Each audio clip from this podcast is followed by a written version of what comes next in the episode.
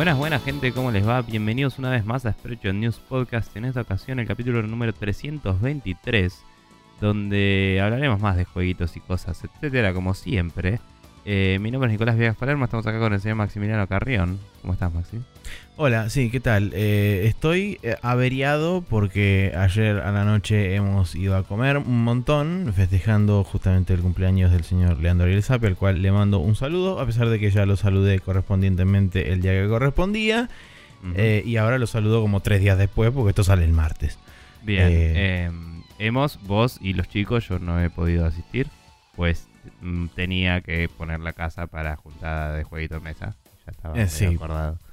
Pero nada, eh, le mandé un saludo, lean una gran persona de Esponja, un eh, buen podcast de anime, así que eh, pueden darle sus saluditos si quieren por ahí y soportarlo escuchando su podcast y soportarlo de bancarlo, no de ay que bodrio. Claro, una Es el es chabón. eso, no, no Sí. de- eh, no, darle soporte es español. Disculpame. Sí, Disculpame. pero usualmente soportar... Disculpame, Maxi. Eh, sí. Eso. Pero bueno. Eh, nada. em, un capo, Lea. Y los chicos, gran- grandes personas con las que nos juntamos a comer eh, grandes cantidades de comida. También, pero bueno, sí. Bien. Todo en grandes cantidades. Sí. Eh, yo, nada, jugué jueguito de mesa. Estuvo bueno. Eh, también con grandes personas. Y ni coco. Eh, vamos a eh, pasar a los comentarios. No, no lo copié, pero yo voy a tener uno para destacar. Eh, pero adelante, Maxi, con agradecimientos, etcétera. Bien, eh, bueno, para agradecerle a la gente que pasó, comentó y dijo cosas, como por ejemplo el señor Pyro de Persona No Se Cae, Matías Paz, Jorge Peiret, Marcelosa, Maxi Artefaba, Gastón Berezagá y Neko Baquiani. Yo tengo justamente el comentario de Gastón Berezagá que dice: Si algo aprendí escuchando los últimos podcasts es que no hay forma en esta industria de no dañar a alguien. Si pirateo, daño al developer. Si compro a través de revendedores, daño al developer. Si les compro el juego de manera legal, probablemente favorezca la explotación de sus empleados en, en un mundo muy muy cruel este es un mundo muy muy cruel este de los jueguitos muy buen programa un placer escucharlos como siempre como Em. dijimos la vez anterior sí es medio una cagada toda esta situación pero Sí. en el caso particular de los revendedores muchos inclusive developers eh, eh, prefieren que se les piratee el juego y no se les compren claves revendidas eh, a través de estos sitios porque justamente hacen más daño inclusive eso que piratear un juego. De hecho, la mayoría de los eh, estudios de la universidad de whatever, o números en general, suelen decir que la piratería no daña a nadie técnicamente eh, cuando no es hecha con fines maliciosos, ¿no? O sea, si es tipo, che, quiero jugar este juego y no me da la plata, la piratería no jode a nadie porque no lo ibas a comprar. Eh, eh, es un tema discutible moralmente, lo que quieran, ¿no? Eh, el foco de discusión es ese y no hay tanto más para abordar realmente. Pero digamos que los publishers piensan que los recaga y hacen un montón de quilombo porque son gente que busca platita y su negocio, que eh, está bien, pero también se van un poco a la mierda. Eh, pero si no le vas a poder pagar al developer y querés jugarlo, en vez de pagarle a el señor hijo de puta, eh, considera no pagarle a nadie y de paso te comes un sándwich. ¿Qué sé yo? no sé.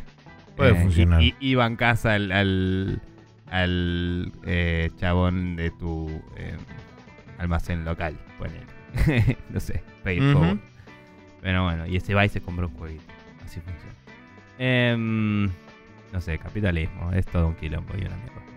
Eh, yo por mi parte tengo el comentario de Marcelosa que dice, dijeron muchas cosas, pero Castlevania, sí. Eh, la segunda temporada fue la gloria, en especial el capítulo 7 de ver más llamado la mejor adaptación de un videojuego otro medio desde la película de Street Fighter, la de anime, no la de Van Damme. Y sí, la serie de la serie agarra de Drácula's Curse, que sería el segundo juego de la cronología, dice, siendo el primero Lament of Innocence. Justamente el primero de PC2, después de Drácula's Curse, viene inmediatamente el Curse of Darkness, eh, donde jugabas con Hector y estaba Trevor, eh, estaba Trevor, Isaac, que era pelirrojo y ya sabemos lo que pasa cuando llegan a Netflix. Esto refiere a que el personaje sería eh, de orígenes africanos en la serie de Netflix, para que sepas, Maxi. Ah, Em, y en el original era un chabón súper pálido y pelirrojo. pelirrojo. Y Drácula, obviamente. Así que eh, yo estimo que la tercera temporada será enfocada en cerrar este arco eh, y ir a la siguiente generación. Que ya sería la de Simon, Castlevania 1 y 2. aclara. Eh, y es. hay un par de páginas, de hecho hay una. Hay un post en el que me. me tagueó.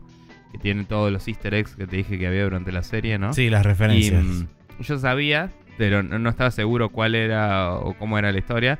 Pero hay un cuadro que es claramente un Belmont, ¿no? sí, y- León Belmont, el del Lament of. Innocence, que es técnicamente el primero de la, de la línea Sí. temporal. De la línea original, sí. Después, eh, cuando hicieron el, el coso, el. Este que es tipo God of War que no me sale.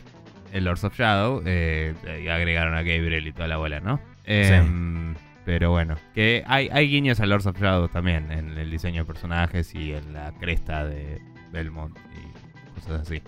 Eh, pero es la continuidad original, digamos.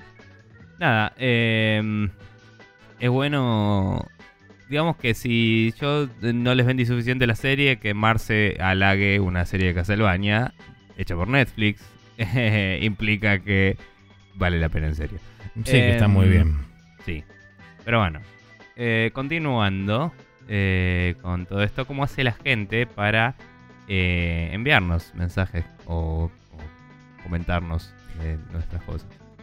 La gente puede enviarnos mensajes, comentarios y demás, etcétera, a, por ejemplo, nuestro correo electrónico que es spreadshotnews.gmail.com o si no, pueden pasar por facebook.com barra spreadshotnews y dejarnos tanto en el post del programa todas las semanas como en cualquier otra noticia, comentarios y demás y nosotros responderemos en consecuencia y si no, en arroba spreadshotnews en Twitter donde también este, posteamos las noticias y además el podcast y, eh, este, ustedes también aprovechan, preguntan, comentan, etcétera. Si no, en Google Forms, eh, a través del botón azul en contactarse en Facebook o a través del post piñado en Twitter, pueden entrar a esta Google Forms y dejarnos ahí preguntas para cuando se acumulen una cantidad determinada, las juntamos todas y hacemos una suerte de ping-pong de preguntas y respuestas gigantesco, eh, etcétera.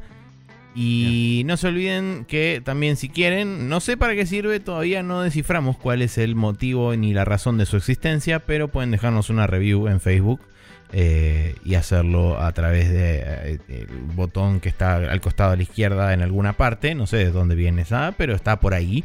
Así que Bien. si quieren invertir 3 segundos de su tiempo, buscar el botón, apretarlo y escribir algo copado, eh, pueden hacer eso también. Imagino que tiene que ver con los algoritmos de publicidad.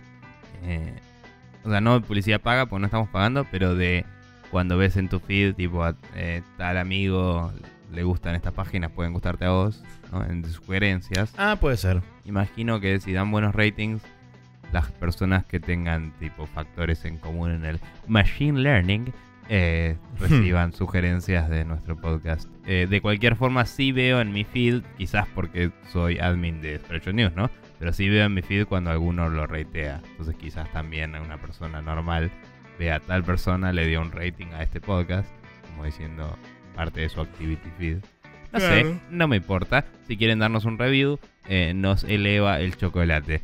Eh, vamos a eh, terminar esta etapa de agradecimientos y eh, pasar a... Ah, perdón, eh, ya que mencioné el comentario de Marcio Rosa, algo que sí quería decir y que venía olvidándome porque sueño, es que em, sí, el último capítulo, Maxi, ya que te había dicho, era todo de ajuste y lo banqué a mil. Y cuando comenté eso, Marce me dijo que era un macrista. y nada, para aclarar nuevamente, porque quizás nuestros oyentes no nos han escuchado expresar eh, qué quiere decir esta, este término, el ajuste es la parte final de una historia que suele ser omitida en la mayoría de las series y películas, dejando todo al palo en el clímax y resolviéndolo y fin. Pero en realidad después de matar al malo o de pasar el, el momento más complicado o de salvar a la humanidad o de lo que sea que haga la historia, ¿no? Em, viene una parte de la historia en la que el personaje vuelve a su estado inalterado, entre comillas, pero es un nuevo estado inalterado Eh, o sea, vuelve a un nuevo status quo distinto, habiendo aprendido durante su aventura. Y está muy bien.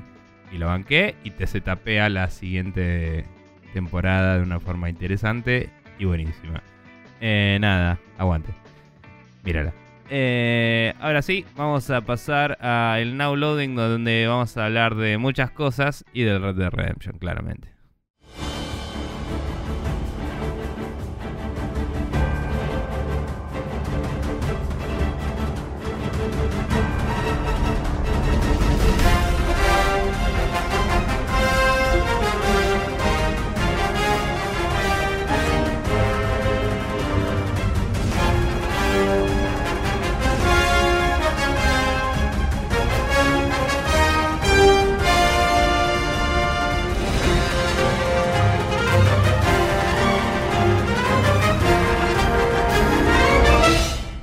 Y acá estamos de vuelta, donde eh, hablamos de los jueguitos en el Now Loading. Y claramente Maxi eh, estuvo haciéndole honor a Halloween haciendo el efecto tétrico, ¿no? ¿Así es?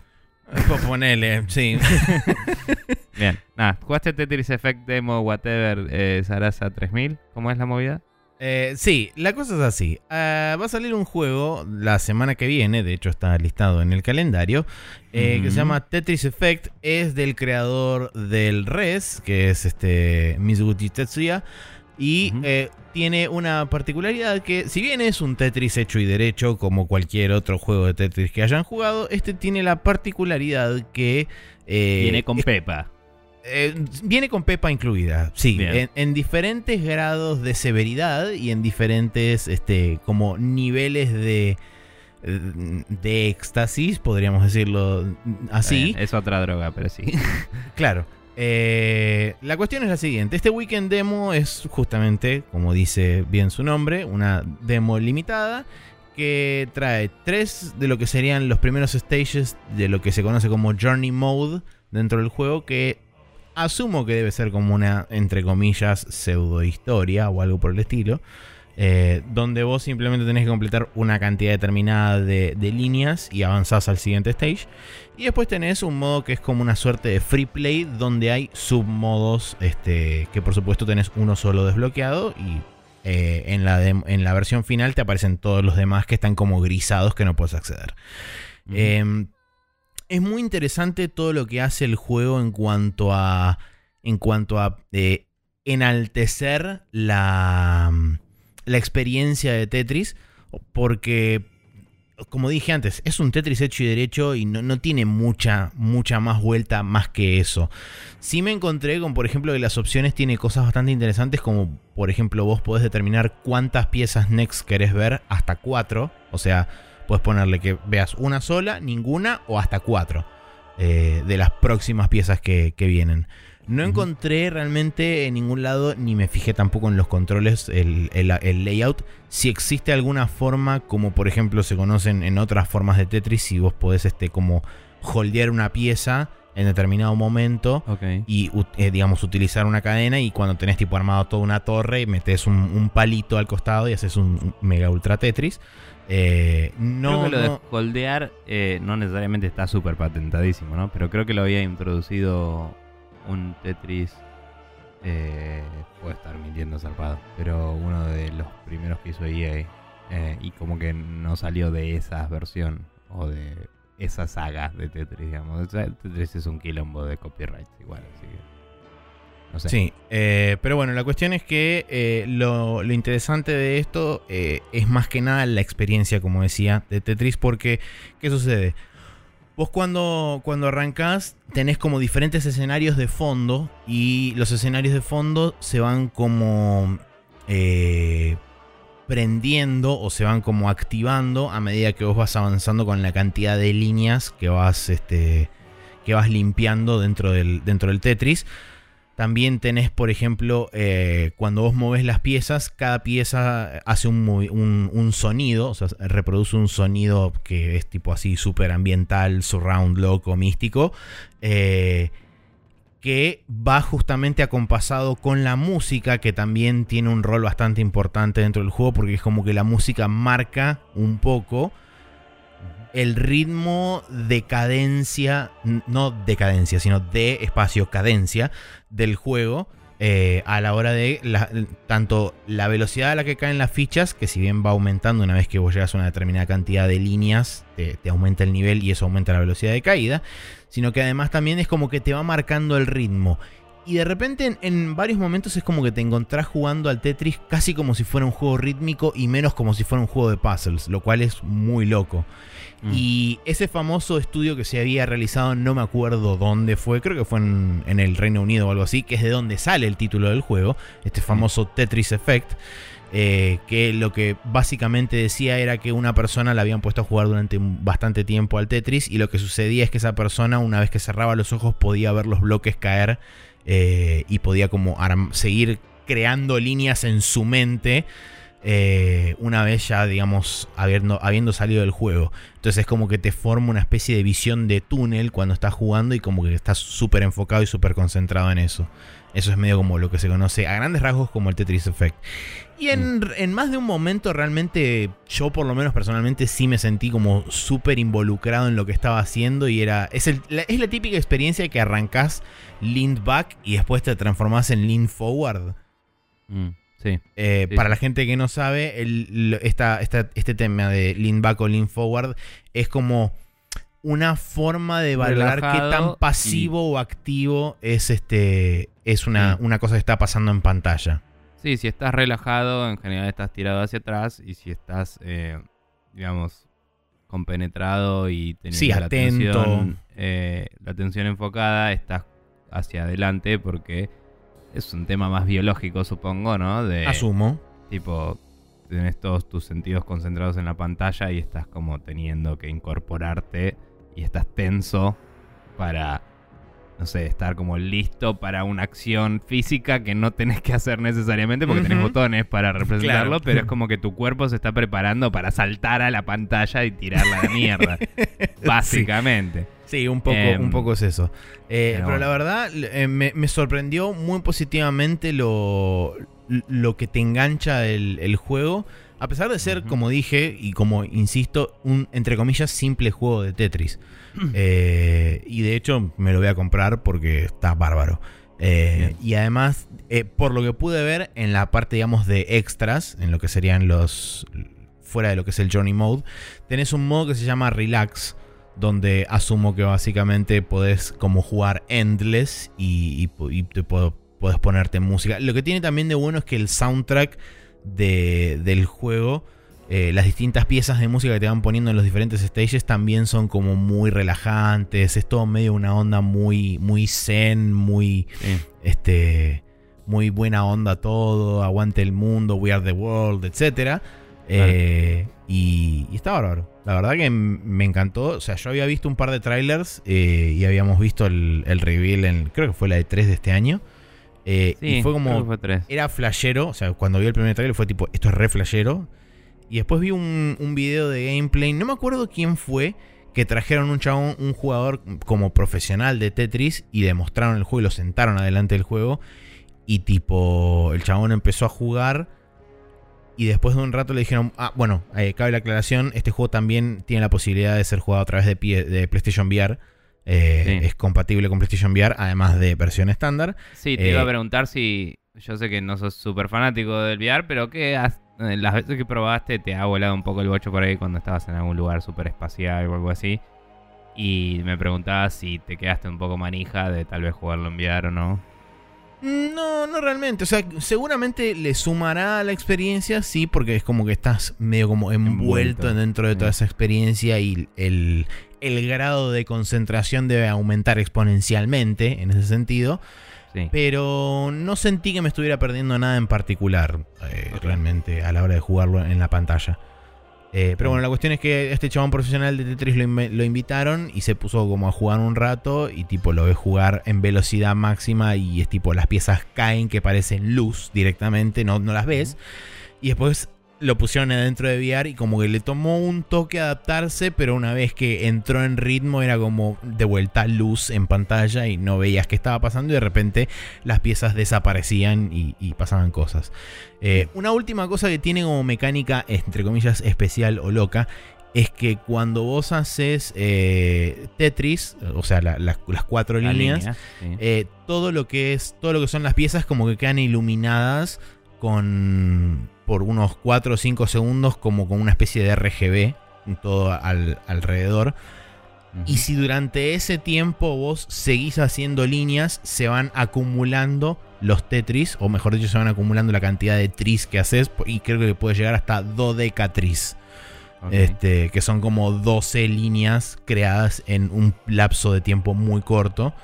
Eh, y entonces eso te da como un bonus especial que te da más puntos, etcétera, y es como que se prende todo luces y fuegos artificiales y etcétera. Ahí vas flasheando. Y flasheas por 10 después de eso. Perfecto. Eh, bueno, nice. Sí, Em, está muy bueno. Eh, ¿querés bueno, contame un poco de, más sí. del Red Dead Redemption y después me comento el resto de las cosas. Sí, eh, no sé cuánto escuchaste vos ya podcast en los que hablé de esto. Supongo que mínimo ya en Bomba escuchaste, no sé. Sí, escuché el Em, Vizcast y el Bombcast mm, primordialmente. Bueno, y los chicos de Café Fandango comentaron también que las- los comentarios de Gus me parece, digo de Edu, me parece mm, eh, fundamentados, pero quizás no comparto del todo, quizás es un tema de opinión, pero bueno, eh, básicamente, eh, mientras que Red Dead Redemption 1 es un juego eh, en el que podés jugar a ser un cowboy, eh, Red Dead Redemption 2 es una especie de simulador de cowboy en la que puedes jugar un juego también. Entonces, eh, es un juego que tiene un énfasis muy grande en la presentación. La presentación está por encima del gameplay, eso es lo que me parece que le molestó a, a Edu en particular, eh, que es lo que comentaba. Y eso implica que muchas acciones que realizás eh, tenés que esperar a que se desarrolle una animación.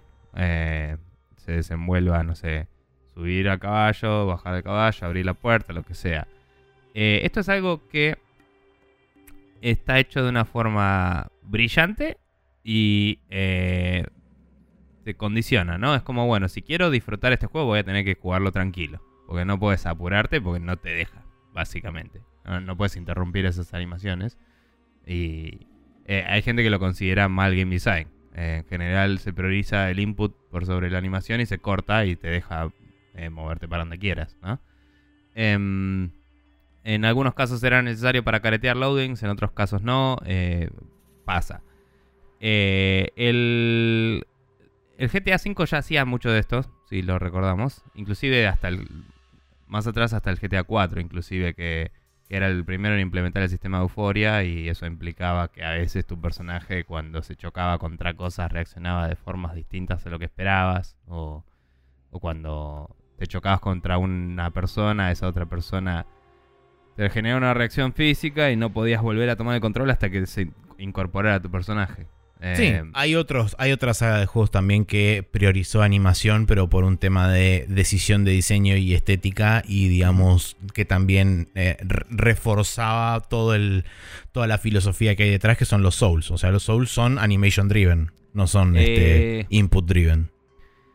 Sí, pero eso es más quizás en una movida de juego de pelea, de que estás comiteándote a una animación. Eh, los Souls, eh, esto es una discusión aparte, pero eh, como quizás escuchaste, quizás no, en Retronauts y podcasts similares, los Souls tienen muchísimo que, que deberle a Castlevania, y Castlevania era un juego que decía, tenés un látigo, así que apretas un botón y tarda un toque en llegar la punta a donde vos Ujú. querés. Así que jodete. Y es como, bueno, pero es así. O sea, no es... En, en este caso estamos hablando de eh, una acción que uno hace medio automáticamente en su vida, como pasar una puerta de salón, ponele. Sí. Quizás te toma una cantidad de tiempo entre que vos apretaste la palanca para adelante y que podés después doblar. Que no es muchísimo, es un toque, ¿eh? Pero digo, perdés el control un toque en el momento de esa interacción. Eh, ah, ok. Eso digo, porque el Sol siempre tenés el control. Sí. Pero por ahí lo que pasa es que eh, la animación continúa mientras estás tratando de moverte, estás peleando contra la animación, pero te deja. No sé, eh, no sé cómo explicarlo, ¿no? Pero acá directamente perdés el control durante estos momentos. Ok. Em, nada. una vez que lo dejas ser, digamos, y te adaptas a ese ritmo de juego que es más lento, eh, y no lo buscas como un juego de acción, sino como un juego de narrativa y de exploración y de simulación, digamos. Eh, no simulación súper fiel, pero simulación de estos sistemas que se desarrollan en el, en el open world que tiene. Eh, yo creo que es una experiencia súper disfrutable y bastante más zen de lo que esperaba. Es como que vas a caballo y decís, uy, qué lindo todo. Y la pasas muy bien. Em, y bueno, nada, es como un juego lento. Que no es malo ser lento. Que, que sea lento una historia. Es una decisión, como decía. Em, el juego arranca con que estás en la pandilla eh, a la cual básicamente tenés que enfrentarte en el Red Dead Redemption original. Esto es una precuela, como ya saben. Y sos un personaje del que no se hablaba en el 1, así que todo el mundo ya se pregunta, ¿este se va a morir o no? ¿Qué onda? Eh, pero bueno, no, lo sabemos. Y, y nada, la verdad que para ser un personaje que salió medio de la nada, el, el personaje de Arthur está muy bien encarado y muy bien caracterizado, me parece. Em, eh, la pandilla parece ser eh, que tiene su propia moralidad, eh, digamos, de bancarse a sí mismo y, sobrevivir en este mundo hostil, no de ser malas personas en sí. pero bueno, su forma de vivir es cagar a otros, digamos. Claro. Em, entonces en la narrativa todo empieza cuando te pasó un quilombo que no te describen del todo, como que te van contando cositas de a poquito, pero básicamente se pudrió jodido en un laburo, en un robo de un banco o algo, no se sabe. Y te, persiguieron afuera de la ciudad y te tuviste que ir. Y toda la plata que tenía la pandilla guardada eh, quedó ahí enterrada en un lugar. Entonces, cerca de Blackwater, que era la ciudad del 1. ¿Te acordás? Sí. Eh, la ciudad grande del 1, digamos, la, la, la más gubernamental. Eh, donde estaba la electricidad y era más eh, moderna.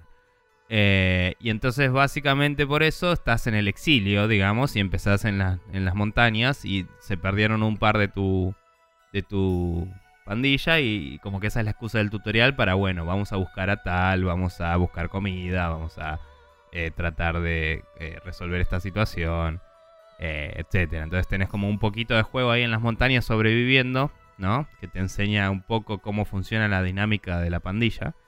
Y después es como, bueno, ahora podemos encarar para otro lado a ver si conseguimos recursos para, para estar un poco más tranquilos, porque estamos muy en la lona. Eh, recursos, plata y, y ítems. Y comida. Sí. Em, entonces nada, se mueve el campamento y moverse de campamento implica subirse a una carroza y avanzar y tener conversaciones en el momento. Tipo, todo es así, no, no hay mucho salto de tiempo, ¿me entendés? Es todo como jugable, eh, aparentemente. Y cuando empezás a ir con la carroza saliendo de las montañas y todo, me pasó una situación muy bizarra. Pero muy bizarra. Que es que empezaba a reconocer lugares del 1, pero en una situación súper HD, nada que ver con nada. y era como wow, o sea, yo ya estuve acá y es increíble esto que está pasando. Muy zarpado, ¿me entendés? Eh, yo no me acuerdo tanto del uno, pero era como, este es el puente donde me topé con ese chabón una vez. Y por acá debería estar la casa de esa tipa que le tenés que llevar flores y está muerta. Y tipo esas cosas que dije, pues después voy a pasar a ver si está la tipa, porque tiene que haber una referencia, no sé. Eh, cosas así como que vas tomando nota de, uy, voy a ver si está por acá el chabón este que inventaba, el que quería inventar las alas, no sé. Y, la verdad no me topé con mucho de eso porque también tengo medio mala memoria, obvio. Eh, pero digo, mm, algunas cosas reconocí que dije, uy, voy a pasar después. Estoy casi seguro de que sé cuál es la casa esta de la tipa que le tenés que llevar las flores. Y fui y no había nadie justo en ese momento. Eh, porque los NPCs tienen su horario y sus cosas que hacer.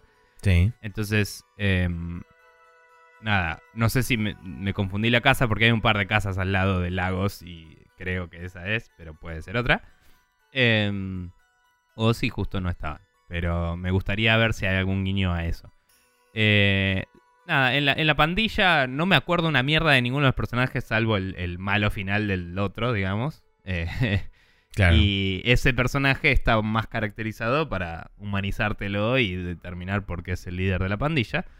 Eh, pero es interesante que aunque todos te lo muestran como un tipo bastante noble y todo, al principio del juego, cuando estás en la lona zarpado, el chabón está re paranoico. Está como, no, porque está todo mal y eh, tipo, me van a traicionar y va a ser toda una mierda, como tipo, super heavy. Y apenas te conseguís este nuevo campamento, que es lo que haces al salir de la montaña, que es en un lugar más lindito y tenés para ir a cazar y toda la bola, es como que el chabón se calma, ¿viste? Como que está en un, en un estado más normal para lo que te establecen que es el personaje. Eh, y me parece que lo humaniza mucho, ¿no? Como que está muy bueno a nivel narrativo eso. Eh, y bueno, nada, se arma el campamento y puedes empezar a hacer todas tus acciones, ir a la ciudad, todo. Vas a la ciudad y es la primera ciudad del 1, que se llama Valentine. Y están todavía construyendo el bar donde te peleas al principio del 1. Y están ahí en construcción, enfrente de la estación de tren. Tipo, está, es la mismo pueblo. Eh, zarpado, muy bueno. Eh, en una de las primeras misiones ya eh, te, cagas a piñas en un bar y después cada vez que vas al bar es tipo, che, no me hagas quilombo, dale, que hmm. ya me hiciste quilombo la otra noche y tipo, hay como dos o tres misiones que pasas por el bar y hay quilombo de nuevo, es como, otra vez más, es como, eh, nada, muy bueno. Hay una misión de ponerse ebrios que es un cago de risa que alude a a digamos las misiones tipo del GTA V del Faso del nivel de locura que pasan las cosas, pero no, eh, no te cagas a tiros, es más como de parranda, ¿no? Es como Homero de parranda y escena desaparecida y todo, está buenísimo. Em, no, es muy buena.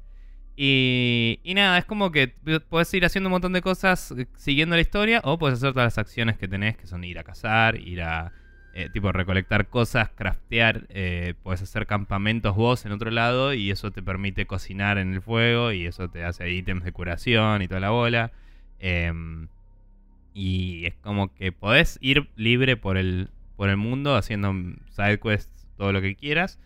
Y todas las quests para tu campamento eh, son medio como instancias, ¿no? O sea, vos aceptas una quest y si sale desde ahí, ya, ya estás en la quest y tenés que hacerla. Y si te vas de la quest, es la típica de.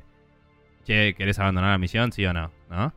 Em, y si es eh, más una cuestión de. Che, te está buscando tal en tal lugar. Te aparece el iconito en el mapa para que vayas. Y cuando vas ahí empieza. Y esas son instancias. Es típica de GTA. No puedes hacer más de una instancia a la vez. No es como otros open world que puedes ir avanzando varias quests por separado, quizás. Em, y a veces esas te fuerzan a ir a lugares. Entonces no siempre puedes hacer cosas de pasada, entre comillas. Eh, pero casi siempre que te fuerzan a ir a lugares es eh, algo que jugás también. O sea, vas al lado del otro, tenés conversaciones, como las conversaciones en el auto del GTA, etc. Eh, las conversaciones están muy buenas. cada tanto se quedan callados los personajes y puedes usar acciones de interacción. Que con el botón de apuntar tenés distintas interacciones en los face buttons y uno es conversar y ahí te sale un árbol de conversación que suele ser acciones, suelen ser tipo opciones em, simples. Simples y exhaustivas, una lista, ¿no? No es un árbol real en general. No, no es que decís algo y te dispara dos respuestas y ah, después decís otra cosa. En general es esta cosa, esta cosa. Son opciones discretas. tipo, claro. Eh, y a veces, en algunos casos que lo determina la historia, se nota que te va a decir las dos cosas o tres que tenías que preguntar igual. entendés? Mm.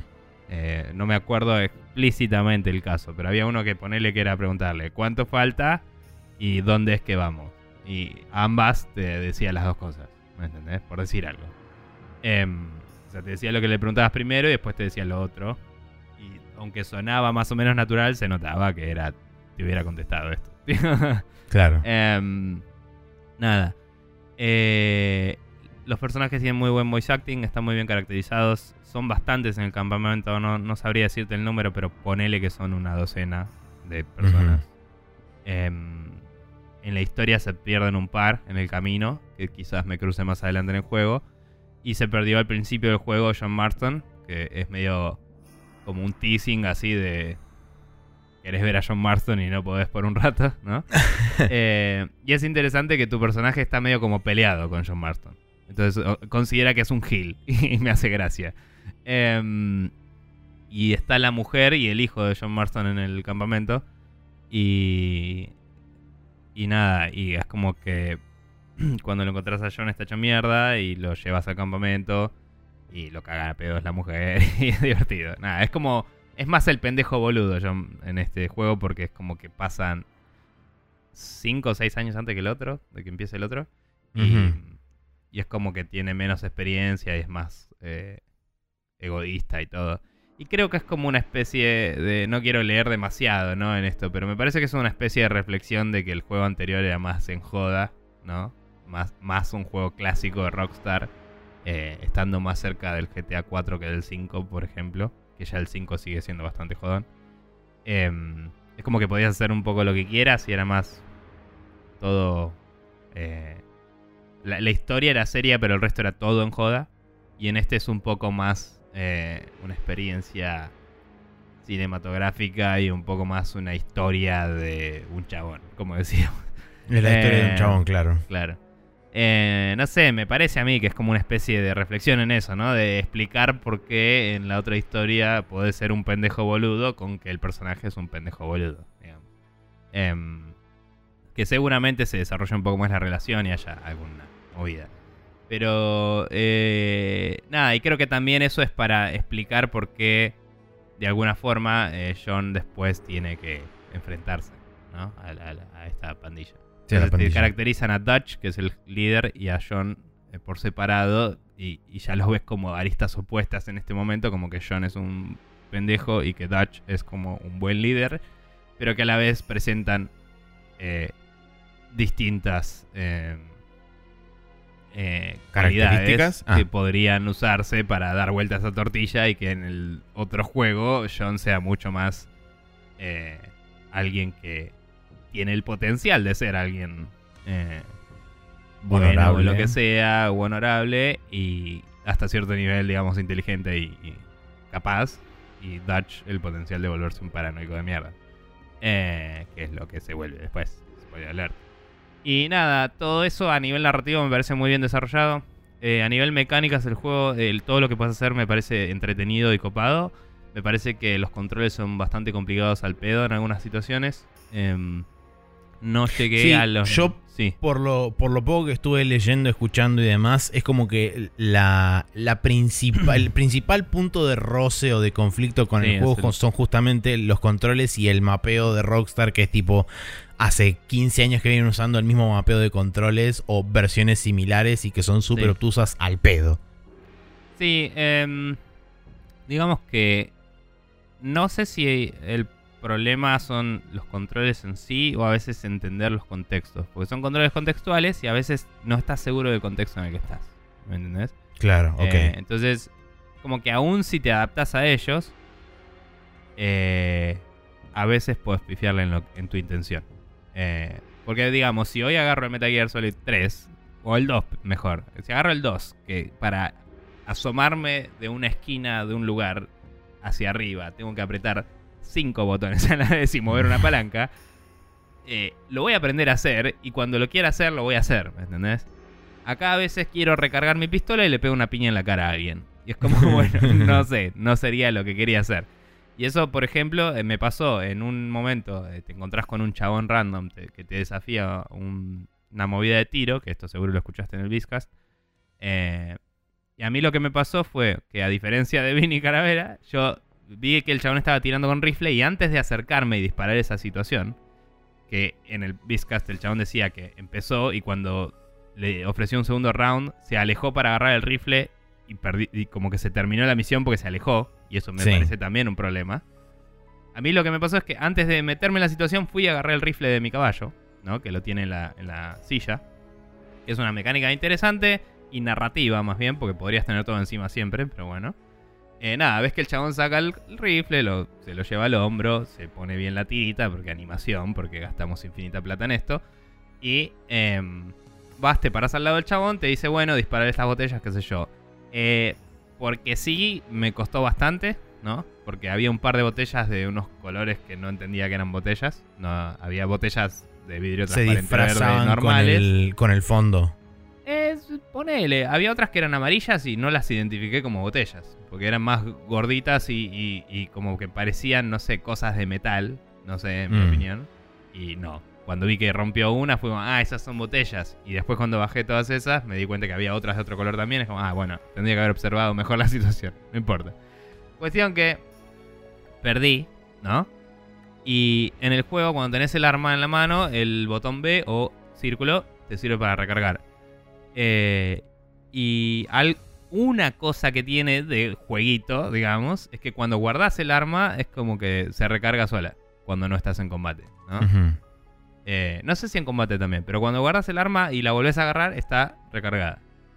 Eh, imagino que en combate no lo hace, lo cual probablemente trae más confusión. Eh, quise recargar el arma cuando mi personaje, porque terminó la animación de, toda esta situación y te dice, eh, bueno, gané, no sé qué, bla, bla, bla, y te ofrece igual la segunda ronda, ¿no? Tipo, ¿querés probar algo distinto? como que el chabón hablando, Arthur, se guarda el rifle entonces cuando yo quiero recargar, le pegué una piña en la cara al chabón. Directo, así, de lleno onda. Y fue como... Ok, esto está pasando ahora. Y me tuve que cagar a piñas con el chabón porque no tenía forma de... O sea, no había vuelta atrás. En el juego vos podés, cuando ofendés a alguien, tipo, decirle, che, no, perdona, o baja un cambio, o era joda. O cuando alguien se puede ofender porque te ve la cara y no te quiere ahí también. O sea, hay un chabón que era un granjero y te dice, che, salí de mi propiedad. Y si querés te quedás ahí hasta que el chabón te saca un chumbo, ¿me entendés? Eh, o te puedes ir. Eh, que no sé si tiene que ver con el sistema de honor, que es otro sistema que hay. Capaz que si sos súper honorable no te joden tanto. Pero bueno. Cuestión que eh, me cago a piñas con el chabón. Y también en instancias de NPCs random, cuando te cagas a piñas no queda muy establecido si está vivo o no al final. Tipo, queda en el piso, no quedado. ¿No? Pero en este caso, aparentemente, lo maté pegándole. Porque era un NPC de SideQuest boluda, ¿no? Eh, entonces me ve uno de lejos y de golpe tengo que ir a perseguir a ese porque es un testigo. Y lo amenazo. y mientras lo estoy amenazando, me ve otro más. El dominó. Fue como, entonces fue como, bueno, ok. Eh, y así. Y pasan esas cosas. Y es divertido y te cagas de risa. Pero a la vez decís, espero que ese campeonato de tiro haya sido eso y nada más y no me haya perdido nada. Porque es un juego donde todo tiene tanta producción que perderte de algo te pesa. Y es otra crítica que escuché que me parece bastante válida. Es, no hay incentivo real más allá de me divierte para ser un hijo de puta y ponerte a matar a todo el mundo. ¿Entendés? Como que mm. no querés perderte contenido y, y no hay contenido para el que es malo. El contenido para el que es malo es más, más dispararse. y puedes dispararte cuando quieras. Claro, sí. Entonces, eso me parece un poco choto. El, sistema de moral quizás sería mejor si fuera más transparente. Eh, porque cada vez que haces una acción te aparece la barrita que dice sí, no, lo que sea. Es como si no mostraras la barrita, eh, sería más ambiguo todo y sería un poco más una representación de lo que sería el antiguo oeste, entre comillas, de la ley no gobierna acá. Eh, por lo menos para estos personajes, porque sigue estando la narrativa que es mucho más fuerte en el otro, de se está acabando el oeste, porque el gobierno está llegando y civilizando esta tierra. Sí. Eh, sí, llegando con la ley y demás, la ley, digamos, propiamente la electricidad, el progreso, los autos, etcétera, de a poco. Este juego pasa en 1895, creo. Eh, sí, pero bueno, el otro es 1901 una cosa así. Empieza así en 1903 el otro o algo así, porque ya el, principio del juego hay un auto, tipo, en el 1. Sí. Eh, que lo bajan del, ferry. Em, así que nada, ya está el Ford, digamos. Eh, pero bueno, es muy interesante, está muy bueno. No sé si tenés alguna pregunta en particular, si no lo dejo ahí y cuento más después, pero básicamente jugué una tarde entera hasta la noche y la pasé muy bien. Pero como digo, hay que dejar de lado los... No es un juego de acción, ¿me entendés? Es un juego de cowboys y jugás la historia de este cowboy. Y si querés tiros, anda a jugar a otro juego porque acá es tiros bajo ciertas condiciones y cuando te matan es un garrón y perdés eh, plata y tipo, no sé, hay como resource management y hay que ir del lado A al lado B y te toma un rato y cada misión, cada misión es irse del campamento, ir hasta la loma del culo y volver. Y, siempre. Y no es no me parece repetitivo, pero es como está pensado para que en el camino te topes con estos personajes que te ofrecen cosas, ¿no? De hecho, casi todos los que mencionaron en el podcast me los crucé porque están en el camino a las misiones de este área del mapa, ¿no? Sí. Em, y son situaciones que están buenas y se resuelven y todo, pero digo, si vos querés cada tanto hacer un fast travel o lo que sea, el juego no te lo facilita, no es la gracia del juego. El juego es sobrevivir y explorar este mundo que armamos que nos salió de X plata y nos gusta mostrártelo en tu cara. Y es como, bueno, si vos querés disfrutarlo, esa es la forma y está medio condicionada. Y quizás eso es malo, quizás no, no sé, a mí me gusta. Eh, pero bueno. es- Sí, es como que demanda mucho del jugador, pero a cambio te ofrece todas estas cosas que decís. Te ofrece, sí, cosas que no ofrecen otros, nadie, digamos. Eh, yo creo que el GTA V hasta cierto punto lo hacía. El tema es que el GTA V, por ser una ciudad moderna y todo eso, tenía una cercanía de las cosas, una velocidad distinta por ir en auto. Y eh, la narrativa era mucho más eh, énfasis, quizás. que el open world. El open world de la ciudad del 5 no tenías tanto para recorrer o hacer. Tenías un montón de actividades, digo, pero era como que se sentía que todo era distraerse de la historia principal. Y en este, como hay que mantener el campamento y todo, es como que todo aporta a la ficción. No sé si a la narrativa, pero a, a- soy un miembro de esta pandilla y, y estoy sobreviviendo y voy upgradeando el campamento y me mejoro las cosas y es como que te sentís que todo es algo que haría tu personaje y que es relevante que lo haga, ¿no? Sí. Em, pero bueno. Quizás la última cosa que diría, que Edu lo dijo en Café Fandango, em, él criticaba la moralidad ¿no? de, del personaje como que no hay una razón principal para que el chabón pueda ser bueno cuando está en una pandilla, en la época en la que eran una pandilla. Em, como que no hay mucho incentivo. Yo creo que va por el lado este que decía de que la pandilla se muestra como algo que eran gente tratando de sobrevivir en este mundo en el que no se adaptan, que creo que es una narrativa romantizada del cowboy, ¿no? Que viene de las películas y de que Rockstar son gente que mira películas y hace juegos de esas películas. Em, y nada, yo creo que sí se soporta con la narrativa, más allá de que Edu dijo que tenía que jugarlo más, ¿no? Yo creo que sí se soporta con la narrativa la, la dicotomía del chabón de soy o no soy una persona, una buena persona. Y de hecho el tipo se tira abajo todo el tiempo. Eh, como que siempre que alguien le dice gracias, me ayudaste, sos un capo, el chabón dice no, yo soy mala persona. Como, no sé si está haciendo un foreshadowing de te voy a contar algo en la historia que te va a hacer notar que soy un forro. O si el chabón se cree malo porque fue parte de cosas malas. ¿Me entendés? Eh, Que quizás no fue principal, pero fue accesorio. Y, y en la inacción se hizo malo. No sé. Pero lo hace interesante al personaje y humanizado. Y también tiene algunas pelotudeces y chistecitos que son copados, como hablar con el espejo en el hotel, que también lo mencionaron ya en Bob. Que pues tipo te, muestra los prompts de las cosas que puedes hacer, viste, es todo contextual. Y uno es mirar al espejo, miras al espejo, te estás viendo. Eh, tal vez uno de los mejores espejos de videojuegos, qué sé yo. y, y tipo, uno de los prompts de cosas que puedes hacer es hablar y te dice, tipo, ah, eh, por eso te dejan todas las minas, así, qué sé yo, como sos horrible. Y, y otra de las cosas que puedes hacer es, tipo, desenfundar. Y es como que te apuntás a vos mismo en el espejo, así. Es como hacer esas pelotudeces que eh, le alivianan un poco el tono, pero las crees dentro de esta cosa romantizada y ficcional de- del cowboy, ¿no? Eh. Sin irse a los extremos ridículos de juegos anteriores de Rockstar. Diría que es el juego más serio que tienen eh, hasta ahora. Y que el Red Dead 1 había sabido ser serio comparado con el GTA.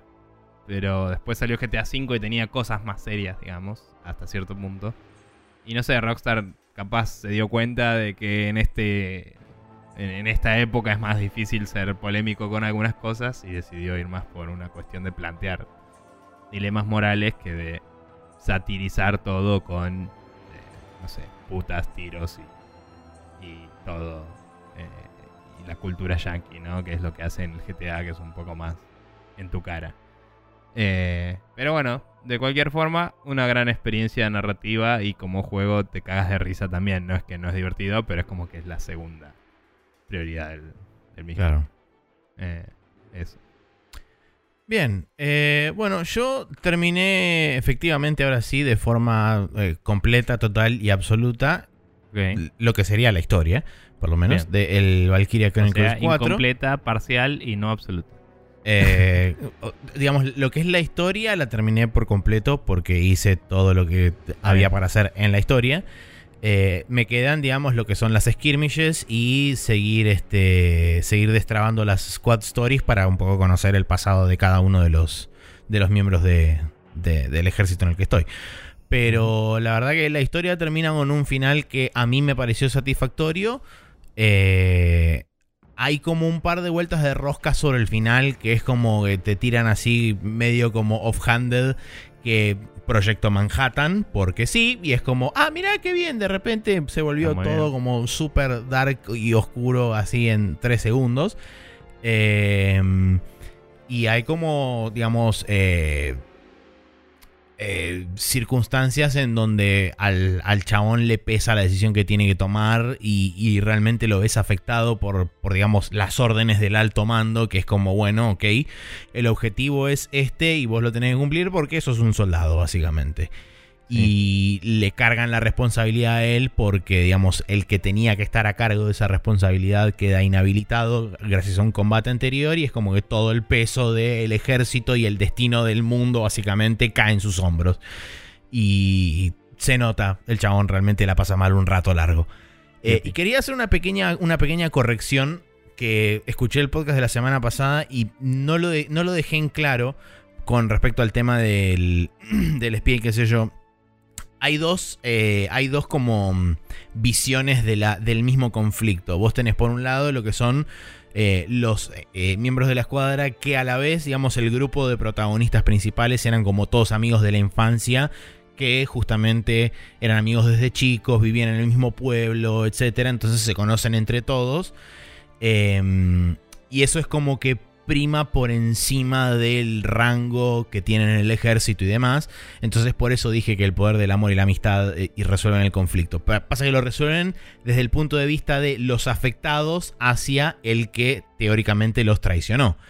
El tema es que el que los traicionó a ellos todavía es como que acarrea ese peso de la traición y demás y tiene el conflicto revolviéndose adentro Sí. y digamos que llega una solución final cuando eh, se, digamos, finalmente destapa la olla y se encuentran cara a cara todas las facciones traicionadas y traicioneras, etcétera. Y es como que todo el mundo se pasa factura mutuamente y eh, en definitiva no, no se lo dicen entre ellos, pero se lo hacen saber al jugador a través de flashbacks y narrativa y demás cuáles eran los puntos de vista de cada uno y cuál era el objetivo final de cada uno de ellos. Y es como, ah, ok, bueno, que entiendo ahora por dónde viene la mano. Y era justamente como decías vos, todo ese, digamos, ese bagaje de cosas que sucedieron en un momento anterior son las que informan la situación actual de ese personaje y por qué te lo pintaban de la forma que te lo pintaban. Y entonces es como es una buena forma por ahí de justificarlo que quizás justamente yo apresuradamente comenté a mitad de camino y quedó como desordenado o quedó como mal mal enfocado de alguna forma, pero bueno, digamos que al final lo cierran de una forma bastante coherente y lógica. Buena onda. Eh, y después, bueno, lo que, lo que había comentado todo el tema del postgame y qué sé yo, en realidad, lamentablemente no es un epílogo y no es un ajuste ni nada de eso. Eh. Vos cuando terminás la, la misión final, eh, te dicen, bueno, ok, ahora se te habilitaron un montón de cosas extra, entre las cuales están el cementerio, que te sirve para... eh, el cementerio es donde revivís a personajes que se murieron durante la historia. Y la enfermería es donde vos comprás cosas extra, como por ejemplo desbloquear las, las clases finales de cada uno de los. de los. este. de las clases del ejército. Podés también comprar este. eh, mejor dicho. Desbloquear niveles extra de actualización del tanque y demás cosas. Es medio como un lugar donde redimís puntitos locos por otras cosas. O sea, no tiene nada que ver con revivir a los personajes. Donde revives a los personajes es en el cementerio.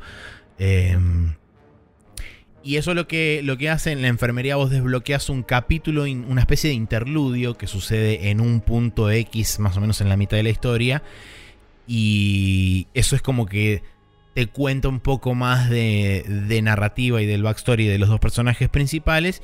Y eso te habilita la, nueva misión final, que es como una especie de remix, eh, pero hecha no particularmente con mayor dificultad, pero sí con otra disposición de unidades, con unidades más leveleadas, con lo que serían el rango final, que son las unidades Paragon, eh, que son como super bufeadas y tienen mucho más HP, mucha mejor puntería, etc. Y es básicamente la misma misión final con otro posicionamiento de soldados y con esos soldados más, más leveleados.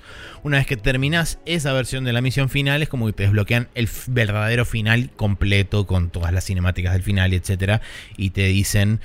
Eh, no, digamos, en las típicas imágenes de película de posguerra de esta persona se fue este, al campo y se dedicó a la, este, a la ganadería, sino que te aparecen en su dossier eh, en lo que sería su ficha de, personal, te dice ahí, digamos, como, que como que se va completando contexto a medida que vas avanzando la historia y una vez que sacas el final final de todo, te termina de completar el, último fragmento de lo que sería su biografía. Y ahí es donde mm. te terminas enterando cuál es el destino final de cada uno de los personajes. Pero en, en líneas generales, la verdad que, lo disfruté mucho. Eh, la pasé mal en un par de misiones, eh, realmente mal con, respecto a... Puntualmente hay una misión de todas las... Son 18 capítulos. Eh, hay algunos capítulos, sobre todo cerca del final, que tienen dos o tres misiones cada capítulo.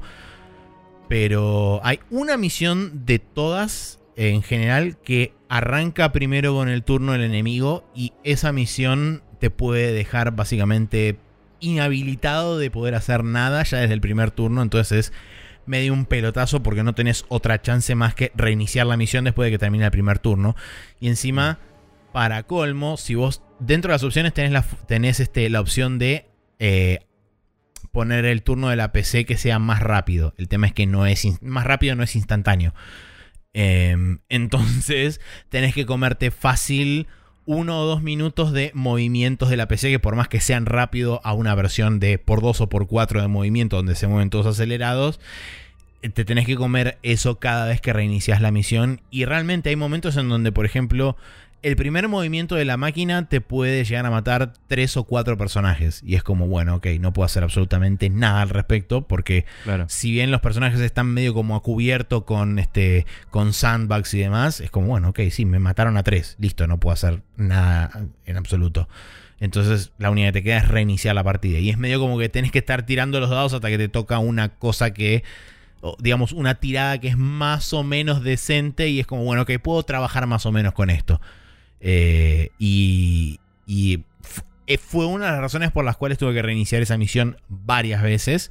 Eh, otra de las razones fue porque básicamente en determinado momento matás como a uno de los, de los jefes de la misión que desaparece por un turno y vuelve al siguiente y como que vuelve enfurecido y es 10 veces peor. Entonces es como, bueno, ok, el chabón agarra, viene corriendo y cuando pasa corriendo por al lado de tu personaje, tu personaje explota directamente. Y es como, pará, chabón, tranquilízate un toque. Em, pero bueno, son cosas que suceden más que nada cerca del final de, los, de este tipo de juegos que se ponen medio, medio así como heavies. Sí, eh, voy a conceder que en varios momentos he encontrado estrategias que básicamente rompen el juego y son estrategias válidas. O sea, los chabones no se calentaron en, digamos, coartarte ese tipo de posibilidades porque realmente con lo que son las órdenes más equipamiento especial más cierto tipo de unidades en particular en ciertas eh, situaciones en especial o combinaciones de unidades, realmente puedes armar caos y puedes romper totalmente el juego y puedes pasar misiones que por ahí te terminarían demandando 5 o 6 turnos en uno o dos. Y es como, es totalmente legal. O sea, las herramientas del juego te lo permiten hacer y el juego dice, si lo, si lo querés hacer, hacelo. Así que en ese sentido, la verdad que eh, es como que. Ah, y además, eso también te da una, sensación medio rara de recompensa, porque es decir, vos me creaste todo este super escenario, qué sé yo, de dificultad, qué sé yo, yo agarré, fui con un scout por la izquierda corriendo, hice tres cosas locas, me puse una orden de bustearme la defensa, pasé corriendo entre medio de tres tanques, llegué, agarré la bandera y gané. Y es como, ¡bien! Bueno, bien. O sea. nada, Eh, esas así que- pequeñas victorias, pero. Sí. Sí. eh, bueno, eh, y por último, una vez que por supuesto terminé el Valkyria Chronicles, arranqué el Thronebreaker de Witcher Tales, que es eh, la porción. campaña. Sí, la porción single player de el Gwent, que en realidad ahora es standalone. Em, Sí. Y para arrancar, quiero aclarar una cosa. Me parece que eh, CD Projekt va a tener que buscar gente que sepa hacer tutoriales. Porque la verdad que el tutorial del Thronebreaker es malísimo. Eh, lo tuve que arrancar dos veces para justamente poder entender cómo funciona todo. a ver, el- si hay algo que no le salió nunca bien son tutoriales. a los así. Sí, sí, por eso. Eh, y, y algo que, que, digamos, que tuve que, justamente como dije, tuve que arrancar dos veces el juego. No tanto por, porque el tutorial sea malo en sí, sino porque el tutorial es eh, faltante. O sea, tiene muchos faltantes. Cuando el tutorial te larga, es como que te dice, bueno, ya está, ya sabes, ya sabes jugar este Thronebreaker, adelante. Y lo primero que podés hacer una vez que te empezás a desviar un poquito del camino es eh, Jugar tenés, tenés un- una especie de lo que, se- lo que ellos denominan puzzles, eh, donde vos tenés una, una determinada cantidad de cartas eh, y después tenés eh, cartas del enemigo y vos es como que tenés que resolver en una cantidad determinada de movimientos y utilizando las habilidades especiales de las cartas que por supuesto en ningún momento te explican, porque justamente lo que te explican es básicamente cómo jugar el nivel más básico de Gwen posible y de repente lo primero que puedes hacer es enfrentarte con habilidades especiales de cartas que se multiplican y se usan y se bustean y qué sé yo y es como, chabón, no entiendo absolutamente nada de lo que está pasando. Eh, y ahora sí, vuelvo para atrás. El problema que tiene el tutorial es que justamente te cuenta los la forma más básica de, posible de jugar al Gwent y te dice, hay habilidades especiales, nada más. Y las cartas tienen como cierta sinergia o sinergia eh, y se pueden llegar a comportar de diferentes formas. Podés leer las cartas en cualquier momento haciendo clic derecho sobre la carta, te- es como que te abre una versión extendida y te dice cuáles son las, las habilidades de la carta, qué significa cada una de esas habilidades, etcétera pero eh, son cosas que, por supuesto, cuando vos las lees por primera vez decís, no entiendo qué es esto, no sé qué significa, no, no- no encuentro el contexto en el cual esto va enmarcado. Claro. eh, y entonces es como que se vuelve muy difícil todo. Por supuesto, yo, aclaro, arranqué el juego en lo que sería el modo más fácil, creo que es Adventure Mode. Que básicamente lo que te permite es, si vos en cualquier momento del combate querés este, abandonarlo, te da la posibilidad de o reiniciarlo, o salir del combate, o esquipear el combate y te lo da automáticamente ganado. Em. Porque es como que el, este Adventure Mode se centra en si vos querés experimentar la historia por encima del gameplay. Claro. Eh, puntualmente el, el gameplay, porque es algo que no comenté hasta ahora y por ahí hay gente que no lo sabe. Eh, Thronebreaker está basado, eh, es como una versión un poco más simplificada en algunos, eh, en algunos términos, según lo que escuché, del Gwent Multiplayer, que es el juego de cartas que deviene del juego de cartas de The Witcher 3. Eh, en este, en vez de tener tres líneas que eran este, melee, eh, daño a distancia y unidades Y- de asedio, Sí, tenés sí. solamente dos. Tenés melee y rango a distancia. Eh, no existen las unidades de asedio directamente en, en el juego. Ok. Probablemente sea una cuestión narrativa de vos comandás unas fuerzas de. o sea- sí, viene bastante por ese lado. Quizás más bueno. adelante tenés asedio. Mm, no, lo, no lo sé. Por ahora no, no aparecieron. Y voy unas 15 horas más o menos. 10, 15 horas. Eh, pero bueno, la cuestión es que eh, la idea básica es que vos luchás justamente contra un contrario y en esas dos columnas de, de cartas vos tenés que acumular una determinada cantidad y si el total de la sumatoria de esas dos líneas da más que el total del otro, ganás esa ronda. Y después pasas a una segunda ronda, es el mejor de tres rondas.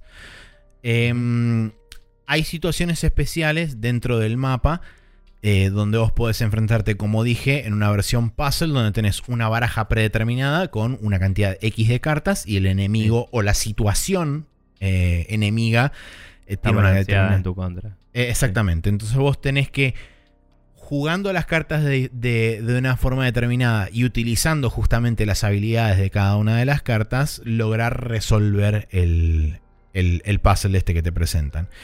Son interesantes, la verdad, pero eh, cuando yo me lo enfrenté por primera vez, realmente me sobrepasó la frustración porque justamente no estaba entendiendo cuál, cuál era la, la mecánica, ni la temática, ni nada, porque justamente fue muy abrumador, porque el juego te larga la mano muy, muy rápido. Y, y como dije, para mí el tutorial es realmente faltante. Y creo que realmente el tutorial está creado para gente que ya viene jugando Went, más que nada por ahí el multiplayer. Y es como, bueno, ok, esto es una versión un poco más simplificada de Went, pero básicamente es lo mismo, así que dale, mándate a jugar.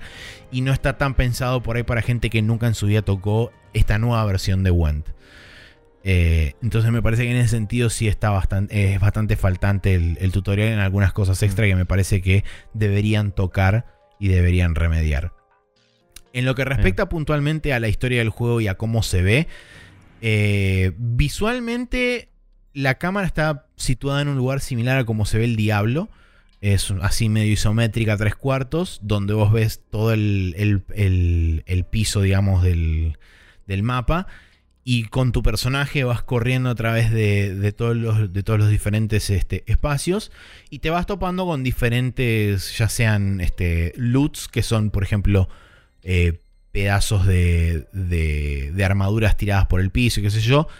Y básicamente tenés que manejar tres recursos, que son ejército, oro y madera. Con esas tres cosas, básicamente vas tanto actualizando tu ejército, o sea, creando cartas para, Sí. para agregar a tu ejército, o también actualizando las estructuras del campamento, porque la historia es básicamente la reina Mid o la reina Mebe de Liria y Rivia. Eh, se reúne con el resto de los, de los monarcas de los reinos del norte porque se está hablando de que Nilfgaard quiere invadir los reinos del norte. Esto está situado, para la gente que sabe, alrededor de lo que es la primera invasión de Nilfgaard, o sea, de lo que sería el comienzo de las novelas del Witcher. Eh, pero visto desde la perspectiva de la reina Mid. La idea es que cuando vos estás volviendo a Liria, eh, de repente el, el reino está medio como en caos porque dejaste a cargo a tu hijo, eh, que es el, el príncipe heredero del trono, y aparentemente el pendejo está siendo cualquiera, y hay como bandidos dando vueltas por todo el reino, asaltando gente, todo medio cualquiera. Entonces vos cuando llegás es medio como que tenés que hacer una limpieza en general y tenés que ir a buscar a estos, este, mm, a estos bandidos y qué sé yo, encontrar al líder y castigarlo de alguna forma. Em, y después de eso terminás volviendo a la capital. Y después de ahí la situación se sigue desarrollando. Pero eh, en lo que respecta a decisiones y demás que vos vas tomando en el camino, es muy Witcher todo, porque tenés las típicas decisiones de, ok, bueno, eh, este chabón eh, se juntó con otro grupo y fue a aprender, fue una aldea, pero eh, después cuando lo encontraste el chabón lo único que se había robado era comida, entonces es como que tenés que decidir a ver cuál es el castigo propiamente Claro. dicho para ese chabón y qué sé yo. Y eso también afecta otra mecánica que es la moral de tu ejército, que vos- tiene como tres, est- eh, tres estadios generales, que es moral positiva, neutral o negativa. En lo que afecta básicamente es en el valor ofensivo de tus cartas. Vos tenés, si tenés moral positiva, vos tenés más uno en todas las cartas, de, o sea, el, el valor base de la carta más uno. En neutral es el mismo valor que tiene y en, men- en- en- con moral negativa es menos uno. Entonces eh, te puede por ahí dificultar la tarea a la hora de enfrentarte en una batalla. Si entras con moral negativa, sabes que todas las cartas tuyas como que valen menos.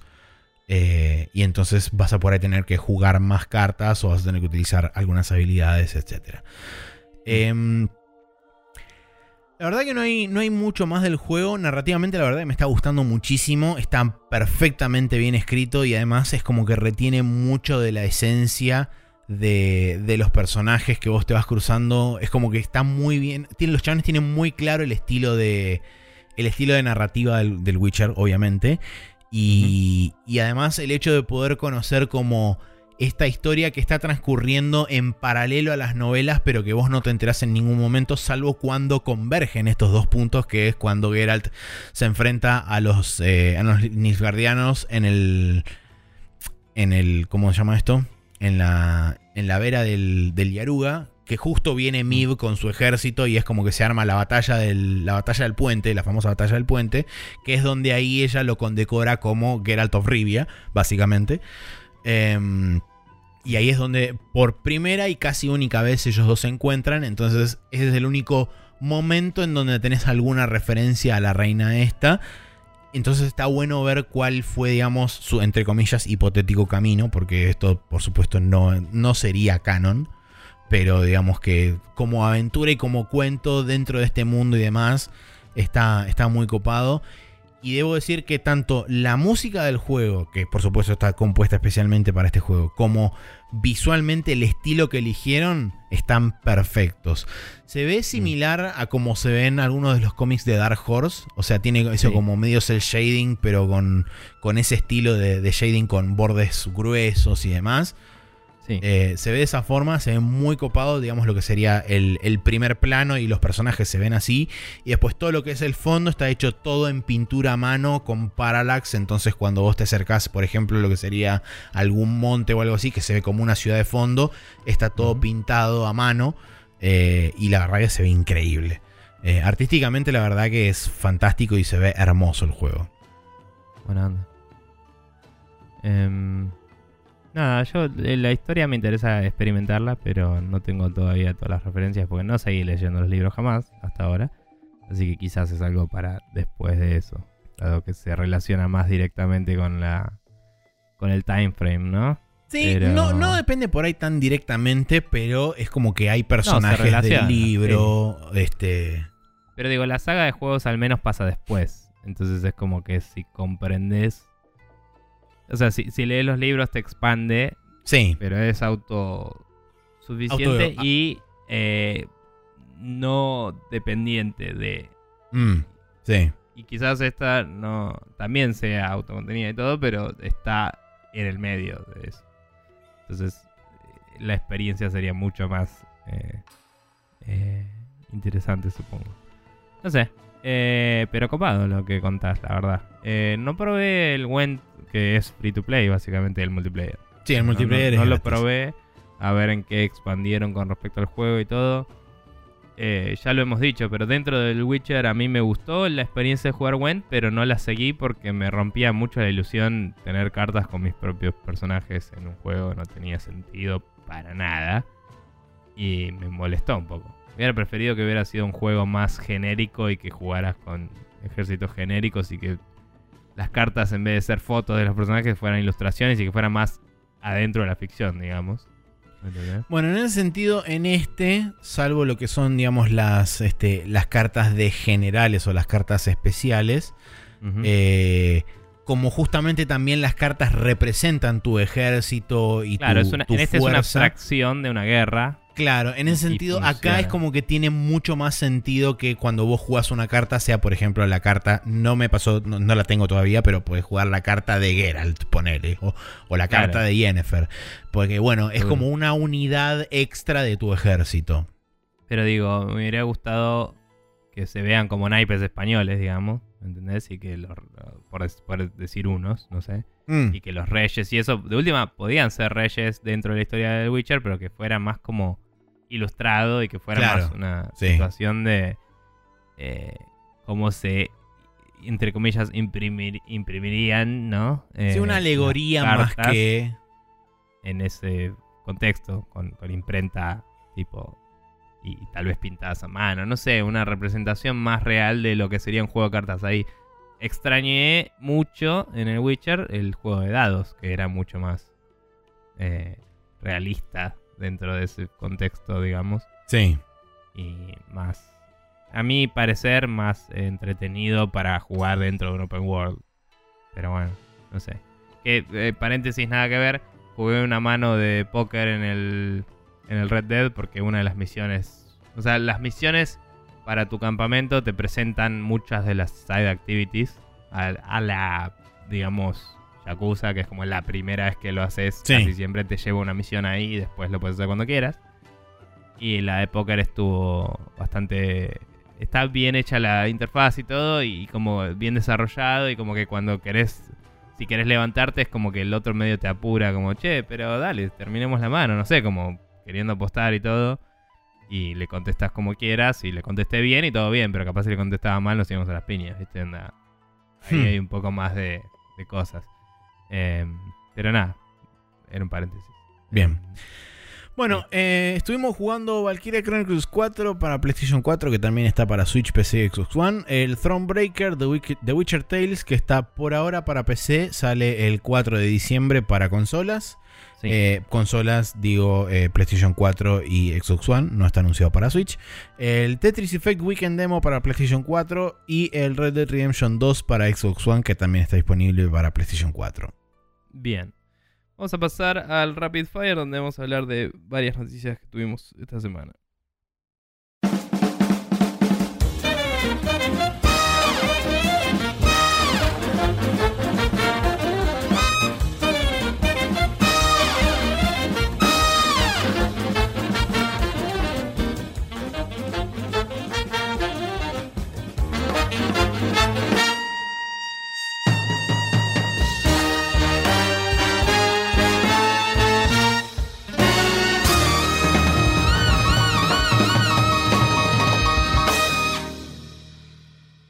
Y acá estamos de vuelta en el Rapid Fire, donde tenemos varias noticias, eh, como decíamos. La primera es que se anunciaron los 20 juegos de la eh, consola PlayStation Classic. Creo que está brandeada oficialmente así, sí. Em, y la misma ha sido la decepción de muchas personas, Maxi incluida. Eh, y yo es como que nunca me interesó del todo, pero quería saber qué onda. Y la verdad eh, es medio lo que esperaba. No sé si estoy decepcionado porque no esperaba mucho. pero bueno, Sí. la lista tiene los siguientes juegos. Eh, primero, Battle Arena Toshinden. Están en orden alfabético. Segundo, cool, cool Borders 2. eh, Destruction Derby. Final Fantasy VII. Grand Theft Auto 1. eh, Intelligent Cube. Jumping Flash. Metal Gear Solid. Mr. Driller. Oddworld Apes Odyssey, eh, Rayman. El 1. em, eh, Resident Evil Director's Cut. El Revelations Persona el Ridge Racer Type 4. eh, si querés decir Ridge Racer de otra forma, puedes hacerlo. momento. Racer. Gracias, Maxi. Eh, el Super Puzzle Fighter 2 Turbo. El Siphon Filter. El Tekken 3. El Tom Clancy's Rainbow Six. El Twisted Metal. Y el Wild Arms. Esos son los juegos que van a venir al lado occidental eh, de eh, el planeta. Maxi, ¿querés leerlos de Japón? Ya que estamos? Sí, eh, por supuesto, como era eh, sabido, en realidad no era sabido, pero era absolutamente Esperable. predecible, eh, la lista de juegos de Japón es otra diferente y tiene los siguientes mejor, juegos. tal vez. Y mejor, notablemente mejor, se van a dar cuenta cuando lea los primeros 4 o 5. Eh, la lista japonesa contiene Ark the Lad, Ark the Lad 2, Armor Core, Biohazard Director's Cut, Resident Evil, eh, Final Fantasy VII International, G-Darius, Gradius Gaiden, Intelligent Cube, Jumping Flash, Megami, eh, Megami Unroku Persona, Be Your True Mind o eh, Revelations Persona, pero esa es la versión eh, japonesa del título, Metal Gear Solid, Mr. Driller, Parasite Eve, Ridge Racer Type 4, Saga Frontier, Super Puzzle Fighter 2, eh, Tekken 3, Toshinden, que es el baterista Toshinden, Wild Arms y el XY Sai, que es Devil Dice. Bien. Eh, Eh, como se podrán dar cuenta, una bastante mayor la- presencia de JRPGs dentro de, eh, este, de lo que es el, el catálogo japonés versus el catálogo norteamericano. Eh, la verdad que a mí lo que más me sorprendió es que hayan puesto el persona, por ejemplo. De, Sí. Es como que lo, lo más oscuro y así tipo súper de Es nicho. como que hicieron una lista. eh, una lista de cosas retro. Basado en información que tienen hoy, jugando con el diario de mañana, digamos. Y, y como que hicieron. Bueno. a la gente le gustó el Persona 5, así que les pongo el Persona 1 porque fue un juego de Play 1. Y es como, no, capo, vos tenés que agarrar y poner el Medieval, que no lo vas a poner porque lo estás rehaciendo en HD. O va- tenés que poner el Symphony of the Night, como habíamos hablado, que tampoco va a pasar porque... Sacaste el Requiem. que eso ya es un tema de Konami, no de Sony, pero bueno, se entiende. O el, eh, el Gran Turismo 1, que vos creo que habías dicho que era el juego más vendido de PlayStation, básicamente, eh, oficialmente. Que tampoco va a pasar porque licencias de autos, entonces es como que nada. eh, por lo menos el Vigilante 8, qué sé yo, algo icónico de ese momento, no, no sé. De hecho, me parece. Entiendo, pero a mí me parece raro el GTA 1 porque para mí siempre fue un juego de PC, los primeros GTA.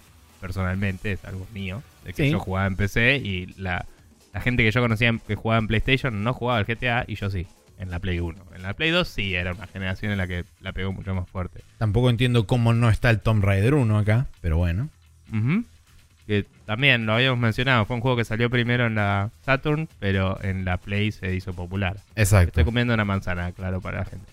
Am, Eh, bueno. Después, bueno, hay, hay cosas que son bastante obvias, como por ejemplo el Destruction Derby es un tema de que tenían la licencia tirada por ahí porque básicamente pertenecía a Psygnosis, que fue el London Studio, y como estaba dentro de, dentro de su catálogo, fue como, bueno, no hay que pagarle ni pedirle plata, ni pedírselo prestado a nadie, lo ponemos.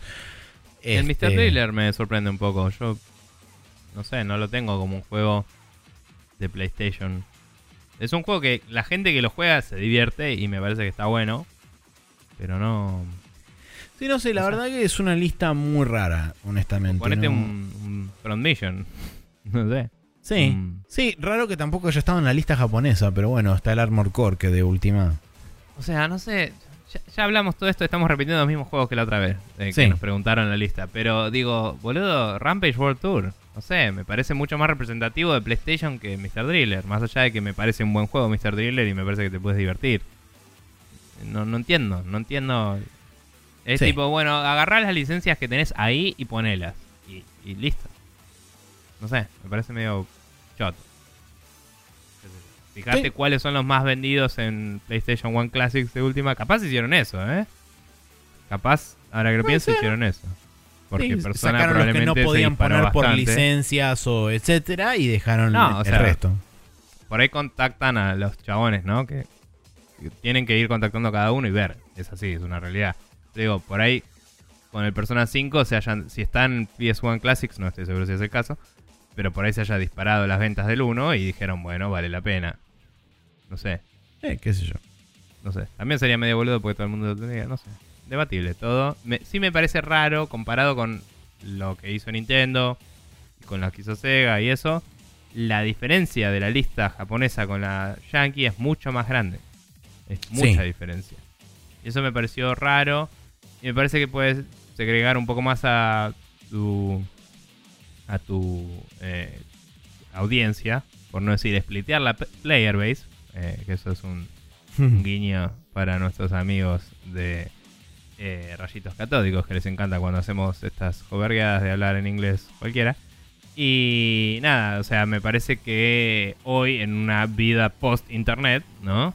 Eh, la gente se informa y dice, ¿por qué yo tengo estos juegos y Japón tiene otros? Yo quiero todos, o esos, o ellos, no sé. Pero bueno, medio boludo. Lo que sea. Continuemos. Continuamos. Te toca a vos. Eh, no, yo leí la primera en realidad. Ah, entonces me toca a mí. Bien, perfecto. Sí. Eh, bueno, SAG-AFTRA, que es este la el eh, ¿cómo se llama esto? Sindicato de actores de screenplay, etcétera, de Estados Unidos, finaliza un nuevo arreglo que permitirá a juegos independientes y juegos de bajo presupuesto, que estén por debajo de los 1.5 millones de dólares de presupuesto, a acceder a los talentos de voz de dicho sindicato, justamente. Esto es un nuevo arreglo que viene de la mano de eh, los principales arreglos que se hicieron post que duró casi durante un año eh, con eh, determinados estudios de los juegos AAA y la idea de esa GAFTRA era justamente expandir un poco eh, los beneficios para digamos la gente que menos puede acceder a ese tipo de talentos profesionales y tiene que recurrir a justamente actores no sindicados o actores que no estén en ningún sindicato en ninguna parte del mundo, recurrir a otro lado. Entonces, eh, justamente para darles una mano y poder tener acceso a este tipo de, de talento profesional, eh, crearon esta nueva, este, como si fuera un, un nuevo arreglo con tarifas especialmente diseñadas y con división de bloques horarios para justamente que los, este, los desarrolladores que no tuvieran tanto, eh, tanto presupuesto, como justamente dice acá, hasta 1.5 millones de dólares, Eh, puedan acceder por lo menos a, un, a un porcentaje de ciertos, este, ciertos actores. La verdad que me parece una movida bastante interesante porque hace que, bueno, quizás un juego que por ahí no sería tan visible desde un primer punto, desde un primer momento, con la posibilidad de decir, bueno, ok, este juego tiene las voces de X y tal persona, quizá gana un poco más de renombre. Además pueden utilizar también, que bueno, eso por ahí dependerá del arreglo que sea internamente, pero usualmente los actores suelen ser lo suficientemente buena onda como para decir, cuando estuvieron en algún juego en particular, dicen, che, fíjense tal juego donde estoy yo y hice el personaje tal o cual. Entonces es como que eso también sirve como para eh, aumentar un poco la señal y que sean más fácilmente descubribles este tipo de títulos. Entonces es como que más que nada a los, a los indies y a los juegos chicos que están sumergidos como una especie de sopa de un montón de cosas y es muy difícil sobresalir en ese ámbito. Es interesante esta movida porque puede ayudar quizás a que algunos puedan salir a flote más fácil. Sí, y yo creo que también a los actores de voz, más allá de esta situación de por ahí eh, precios cuidados, ponele, em, les puede dar un alivio de laburar con eh, empresas grandes que les deben tener un poco hinchadas las pelotas. qué sé yo, es como Sí, dedicarse un poco más a algo por amor al arte que por platita. No sé, cuando estás en cierto nivel de éxito y no estás cagándote hambre todos los días, quizás está bueno.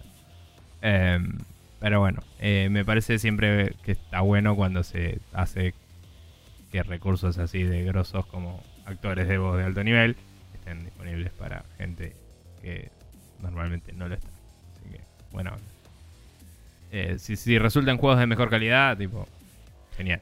Sí, además, como, como justamente después dice la nota también, lo que buscaron fue justamente un balance para que fuera equitativo y justo para ambas partes. O sea, si bien requiere por ahí que se ajustaran a periodos más cortos de grabación para justamente poder retener los royalties en un precio más o menos accesible, también existe la otra, digamos, la contraparte de ellos revalorizan el, digamos, la actuación o, mejor dicho, las ganancias de cada uno de los actores a la hora de decir, bueno, ok, este juego vendió X cantidad de unidades, entonces te, te, este, te- te corresponde una determinada cantidad de X de royalties por la cantidad de unidades vendidas y qué sé yo, entonces es como que hay una, una un desglose más, más fino a la hora de hacer eso. Justamente esto viene eh, post, eh, post paro, post huelga, porque eso también se arregló con las grandes empresas, entonces quieren también eh, introducir este sistema de royalties y de, y de pago a, a-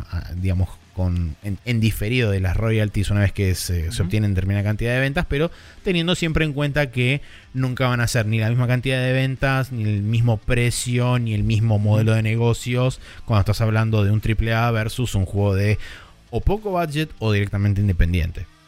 Sí, le, le están dando otras bandas donde moverse y también dicen que están dispuestos a renegociar sabiendo que hay distintos tipos de monetización. O Exacto. sea, si tienes un juego free to play, se habla distinto cómo, se maneja eso. Pero bueno, copado. Em, bueno, pasando a la siguiente. ¿Querés que la lea yo y vos eh, lees después la de... Dale. Bueno, eh, como ya habíamos hablado a principio de año seguramente, eh, porque estoy casi seguro de que charlamos esta noticia, el, rating, el órgano de clasificación de juegos de Corea había revelado la existencia de una clasificación en PC para el Sunset Overdrive. Ahora, eh, esta semana, se, se actualizó la página del ESRB con justamente una clasificación para Windows eh, del Sunset Overdrive. eh, confirmando prácticamente ya que existiría una versión de PC eventualmente. No sería raro que sea parte de los anuncios de la XO que se viene ahora dentro de un par de días. Eh, podría ser, digamos, como bienvenidos ¿Cuándo era al? Game. Pass. Tomen el Sunset Overdrive también, ya que estamos. Claro, eh, o sea, digamos, en, en, en pie de la noticia, entre comillas, de... de La semana Pass pasada. Sí, eh, tiene mucho sentido este que el rating esté saliendo ahora y que el juego esté saliendo pronto, ¿no? Como vos decís, el XO es ahora, no me acuerdo qué día. Eh, creo que es el 10 y 11 de noviembre, una cosa así. O sea, la semana que La viene. semana que viene. Está bien. Eh, no vamos a llegar a grabar eh, después de eso, así que vamos a estar complicados con esas noticias, pero em, pero nada, eh, la verdad es que eh, sí sería un indicativo de el Game Pass se viene ahora y este juego también con él. Así que interesante para la gente que tiene PC y que banca en cierto modo o que le interesa acceder a servicios de este estilo de suscripción, pero no de streaming particularmente. Seguro. Cabe aclarar, por supuesto, que esto al ser un juego que fue publicado por Microsoft Studios, muy probablemente esté disponible a través del Windows Store y no a través de Steam ni a través de ningún otro distribuidor como Origin, etc. Eh, sí, digamos, suponemos. Eh, pero bueno, seguro que el Game Pass sí, porque es por el store. pero- Exacto, sí. Lo, lo que sí me pregunto es si usarán la app de Xbox que existe en PC y si mantendrán el brand de Xbox Gaming Es Pass. una buena pregunta eso. porque Windows Gaming Pass no me suena muy bien a nivel marketing, digamos. Eh, no sé, yo imagino que van a usar eso y que quizás integren un poco más, porque hoy el store de Xbox, te- desde la app de Xbox, entrar al store te lleva al store de Windows. Y quizás por los prejuicios que hay del store de Windows y por mantener el ecosistema de Xbox todo armadito, quizás prefieran publicar el store de Xbox ahí. Eso va a ser interesante de ver cómo lo resuelven.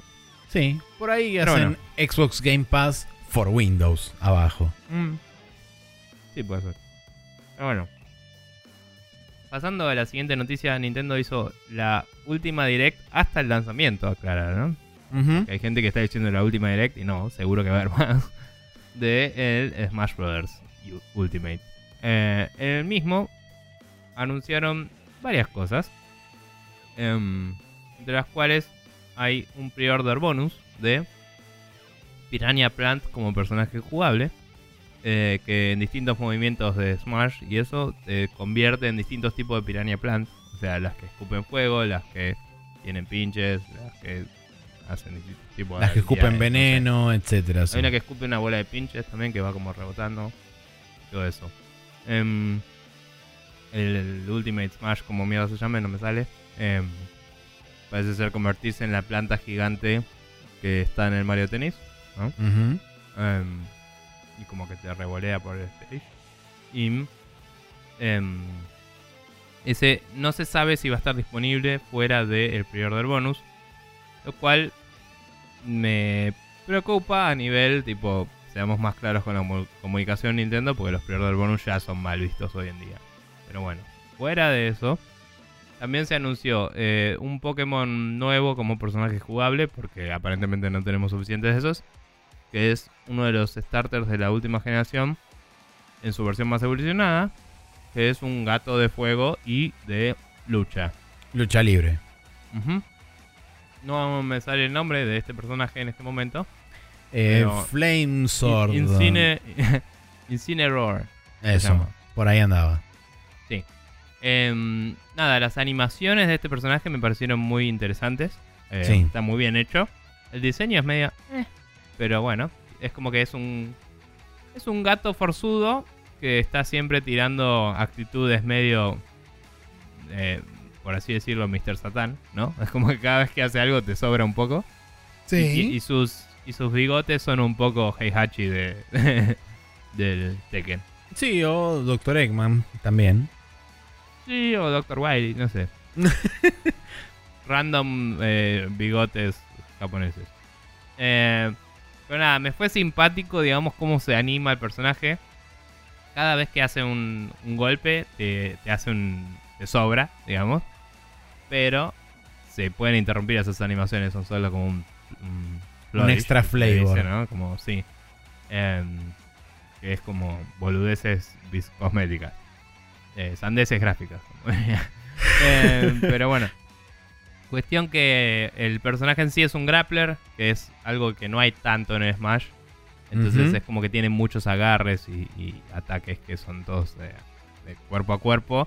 Y además tiene algunos que se dispara y hace daño con fuego y, y Area of Effect, ¿no? Eh, porque es un Pokémon de fuego también, al, al fin y al cabo.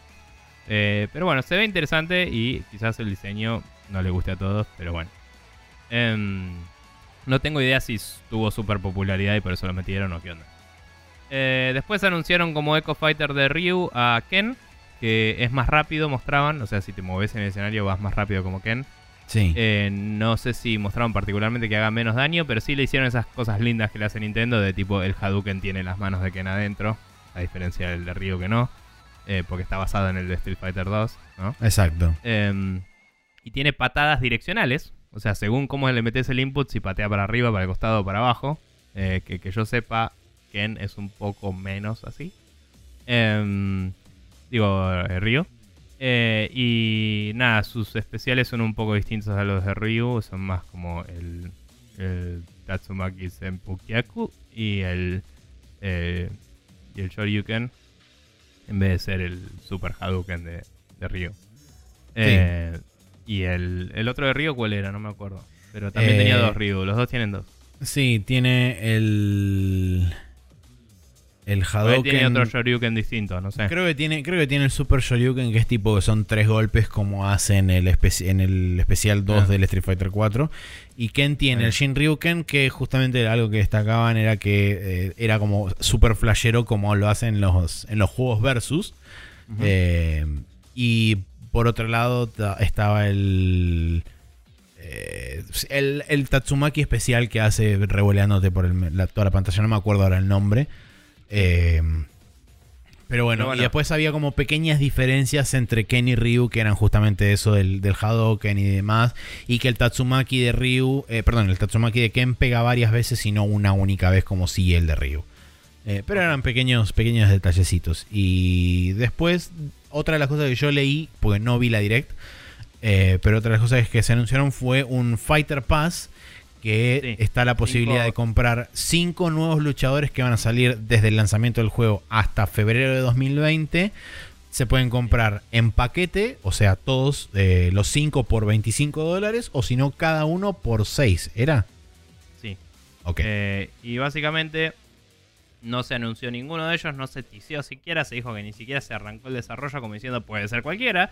Y nada, es como lo dejaron ahí abierto. Sí, y lo que dijeron es que Eh, cada uno de esos packs va a venir con un luchador, un tema Un y un escenario. representativo. Varios temas. Y un ah, escenario. varios temas. Ah, ok. O sea, si incluyen a alguien de otro juego, quizás metan bastantes temas, por ejemplo. Claro. No sé.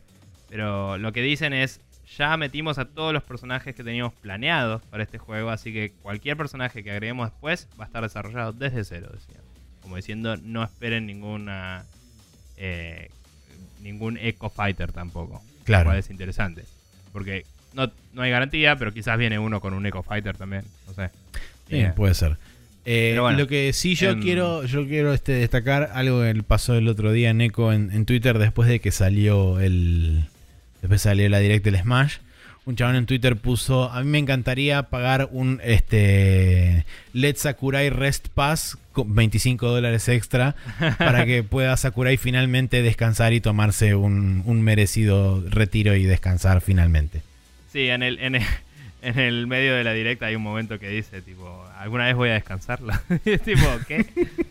Tipo, era un chiste, pero podías ver la muerte en los ojos. Sí, sí, sí, claramente. Em, de hecho, vi el GIF y era como el chabón tira Hello Darkness, my old friend, y tira esa frase y es como, chabón, estás al borde de la muerte, está clarísimo eso. Sí. Eh, pero bueno, nada. Y la otra cosa que anunciaron grande, digamos, seguramente hay más anuncios, pero que, que en este momento no me estoy acordando. La otra cosa que anunciaron grande es eh, los Spirits, que son como equipables que te tunean a tu personaje con em, distintos tipos de, eh, digamos, cambios en los stats y en algunos casos cambios visuales. Lo cual es medio pelotudo si consideras que ahora van Cuatro. 74 personajes más el Piranha Plant, 75 serían, me parece. Eh, entonces hay algunos personajes que cuando los equipas eh, los spirits solo les cambia la paleta de colores, pero eso ya significa que alguien estuvo mirando los colores de cada personaje y tuneándolos cada vez.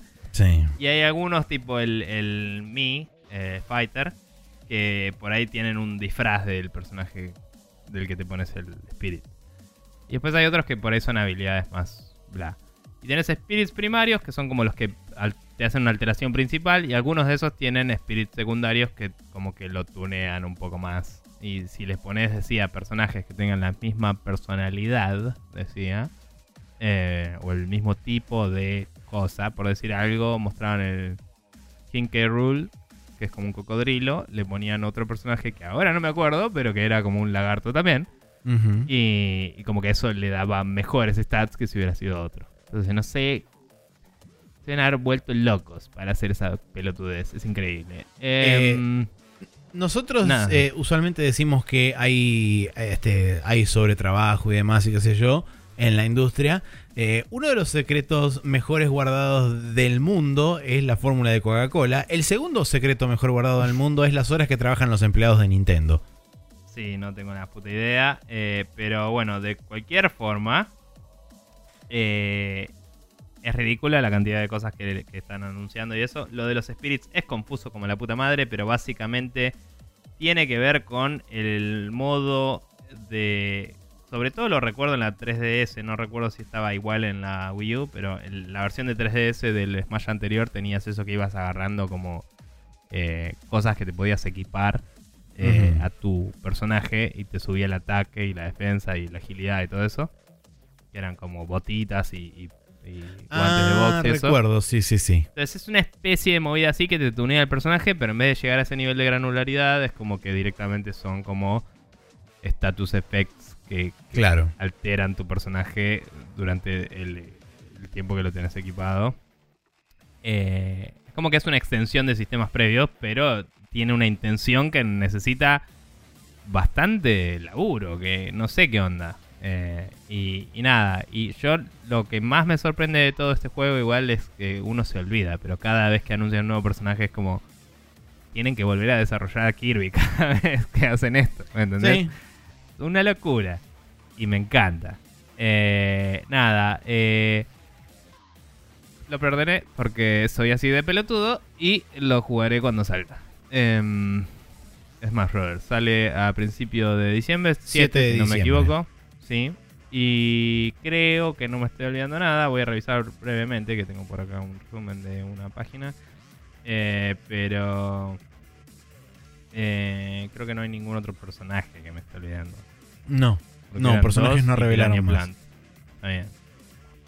Bueno, eh, nada, eso. Obviamente con, con Ken y con eh, el, el gato este que ya me olvidé, eh, vendrán escenarios y música y todo eso.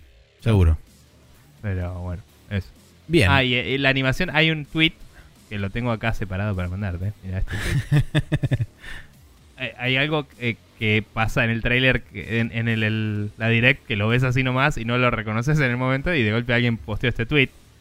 Que Ken le hace la animación de venir para acá a Zelda y aparece Link y le pega un espadazo en la jeta. Sí. Y es increíble. Y me encanta. Eh, Y, y Zelda también como que le hace una... Está amagándole una bofetada y le- es como que cae Link y le pega un espadazo en la jeta. Buenísimo. Sí, y lo manda volando. Sí, Eh, está, muy, está muy bien. Eh, bueno, eh, la última noticia que tenemos es que se está desarrollando la BlizzCon en este mismo instante. Sí. Y tenemos algunas de las noticias que se revelaron durante la keynote, que fue, este, eh, si no fue ayer, creo que pegan el palo, creo que fue ayer. Sí, eh, ayer viernes. Sí, por eso tenemos. eh, la primera noticia es que revelaron un nuevo personaje totalmente original para Heroes of the Storm, que se llama Orfea, que es una mid-range assassin, aparentemente, que tiene alguna conexión con el Raven Lord. No sé quién es, pero. Creo que este, es otro personaje original. Eh, hay una hay un tráiler ahí animado que lo estaba chusmeando así nomás mientras estábamos hablando hace un ratito. Y la animación que tiene es una locura. eh, Así zarpado. Y es como que la voy a ver porque Blizzard haciendo animaciones. Pero me chupa un huevo. Sí, no, Pero- claramente, o sea, lo- más importante de todo esto son los trailers que hacen con De todo, super animación de toda la vida, ¿no? Este, pero bueno, más allá de eso, nuevo personaje, total, primer personaje creo totalmente original para Heroes of the Storm. Eh, después de eso tenemos que anunciaron la fecha de salida del World of Warcraft Classic, que es este, la versión eh, justamente clásica del MMO. Va a salir en verano de 2019 y eh, nada, va a estar disponible para todos aquellos que ya estén suscriptos a eh, el WoW. Lo van a tener eh, acceso con acceso totalmente gratuito. O sea, no van a tener que pagar una suscripción extra para, para poder jugar al, al WoW Classic. Em, no, no hay mucho más detalles. Seguramente, creo que iba a haber una demo o hay una demo dando vueltas por ahí limitada que te permite jugar por, eh, creo que son dos horas en un área particular. A pesar de que ya hubo chabones que medio que le metieron mano y rompieron las boundaries y se pudieron ir por todo el mapa y qué sé yo. Este, dentro de la demo, pero eh, por ahora ¿Una demo es o un eso. alfa? Eh, no sé, No sé. Decían que era una demo. Asumo que debe ser quizá una beta o un alfa o algo por el estilo que es, es bastante cerrado y controlado. Eh, después de eso mostraron una nueva cinemática de Battle for Azeroth, que es la nueva, la última expansión del, del WoW actual. Eh, y después viene el, uno de los grandes anuncios de la noche, que es el Warcraft 3 Reforged, que es básicamente un remaster hecho y derecho prácticamente desde cero del Warcraft 3. Es el juego que te ponen en tu cara para decirte, mira, mira qué lindo, qué bonito, comprarlo y te olvidas de que nunca vamos a hacer Warcraft 4. Eh, pero bueno, está. eh, va a estar todo metido dentro de un solo paquete. O sea, tanto Reign of Chaos como The Frozen Throne va a venir todo dentro del, del mismo juego. Y va a salir en algún momento de 2019. No hay todavía fecha confirmada al respecto. Eh, y por último, tenemos el anuncio. No, anteúltimo, tenemos eh, una nueva. eh, sí, sobre, sobre el Warcraft 3. Eh, lo que mostraron estaba in progress, se nota en las animaciones sobre todo. Mostraron un trailer cinemático que era una cinemática del juego con los nuevos assets, pero que estaba medio yankee, así como que todavía no, no estaba súper bien. sí. Y mostraron un poco de gameplay también. Y el gameplay se ve como el Warcraft 3 con más gráficos. Los gráficos todavía no se ven del todo pulidos tampoco, como que las luces no son tan dinámicas y locas como por ahí en el StarCraft 2, ¿no? Pero eh, promete. Eh, Sí. es un- el Warcraft 3 es un juego que a mí me encantó y lo jugaría de nuevo eh, en 16.9, 4K, te lo ponen toda la bola. Y dicen que también van a tener tipo, eh, mejores. algunas gameplay features le van a cambiar también, decían. Así que vamos a ver qué onda. Así es. Eh, y bueno, como Ah. decía, eh, presentaron un nuevo corto de animación de Overwatch, eh, esta vez enfocado en McCree, donde aprovecharon también y revelaron un nuevo personaje que es una cowboy minita que se llama Ash. En realidad se llama de otra forma, pero Ash es el apellido. Eh, que va a ser- tiene medio como un rifle y es este aparentemente DPS. No, no tengo mucha más información que eso porque estoy básicamente medio- viendo un resumen. No vi la keynote. yo vi un trailer un poco más de gameplay que tienen. No vi la, la animación que dura 8 minutos. Seguro que está buena, así que la voy a ver también. Em, pero Ash o Ashe, no sé cómo es, es A-S-H-E. Em, básicamente parece ser medio mid-range. Como que tiene un rifle de acción así de palanca, bien del oeste Yuppie. Y podés hacer la del Soldier de eh, apuntar en el medio, ¿no? No, el Ujú. Soldier no, de, la de Widowmaker, el Soldier no tiene eso. Pero como que puedes ponerte down the sight. Y no tiene una mira de aumento, pero tiene una mira mm, mínima. Una retícula. que puedes, una retícula y puedes disparar de lejos con esa arma. Eh, y además tiene, eh, quizás también en alusión a Macri, en vez de tirar una especie de... de mm, eh, ¿Cómo se llama la que tiene Macri? Una flash. Una flash grenade, digamos. Sí. Eh, esta tira como una especie de dinamita eh, medio moderna porque Overwatch. Entonces, Claro. Como que la tira y en el trailer muestra que la tira, la mira con el rifle y le dispara en el aire. Y la detona ella disparándole. No sé si tendrá una mecha y también le puedes disparar, o si tendrá alguna mecánica extendida de alguna forma, pero esa parece ser el Ultimate y tiene un área de efecto bastante grande. Y creo que no mostraron nada más, pero seguro que sí, pueden verlo ahí. El diseño es muy parecido al de Macri, como que era su compañera o algo, supongo, hay que ver el trailer. Y aparece otro personaje más en el trailer de ella, que no especifican, eh, como este es un nuevo héroe, pero básicamente implica que va a ser el siguiente. Eh, muy Es probablemente. un- que es un robot que en este momento no me llamo, no me acuerdo el nombre, pero es como un, un Omnic, viste estos robots de la ficción de Overwatch, que es como todo grandote así fornido y pinta que va a ser medio tanque de vida, supongo, y dispara desde el brazo, como que le salen cañones y dispara, y también pareciera que debe tener algún ataque melee por como se lo muestra en, la- en el trailer. Ok. No sé, hay que ver qué onda. Bien, después de eso anunciaron la nueva expansión de Hearthstone que se había filtrado hace un par de días a través de una nota de PC Gamer que se llama Rat- Rasta Rastakhan's Rumble. Eh, va a agregar muchas cartas, va a agregar cosas y va a estar disponible el 4 de diciembre, así que ya la pueden perdonar. Y por último, el anuncio que dividió absolutamente las aguas, cual Moisés cruzando por el lago Titicaca. Eh, apareció un anuncio que es el Diablo Immortal, un juego mobile de Diablo que está creado en este en, en conjunto En- con la empresa china NetEase, eh, o sea Blizzard junto con esta compañía china, y básicamente es un juego mobile de Diablo. Y por supuesto la internet automáticamente se prendió fuego de forma espontánea y eh, hay un montón de gente puteando y protestando al respecto. Aparentemente fue suficiente para que Sergio Suárez diga que ya fue Blizzard.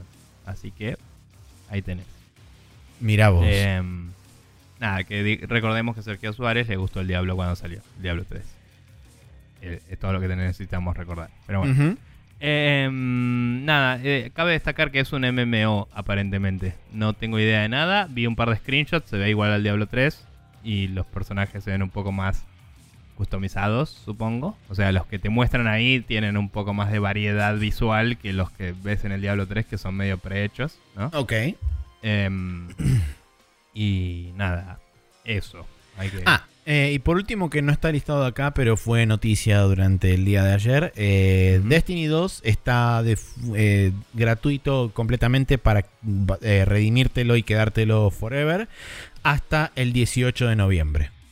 Ah, mira, eso es interesante para... eh, En PC estamos hablando, supongo. Sí, eso estamos hablando en PC a través del Blizzard Launcher. Ok, más allá de las críticas y todo al Destiny 2, eh, es un muy sólido shooter para la PC. O sea, en PC corre zarpado y se juega muy bien. Entonces, para quienes les gusten los shooters, agarren LONs, porque está bueno. Eh, eso. Muy bien.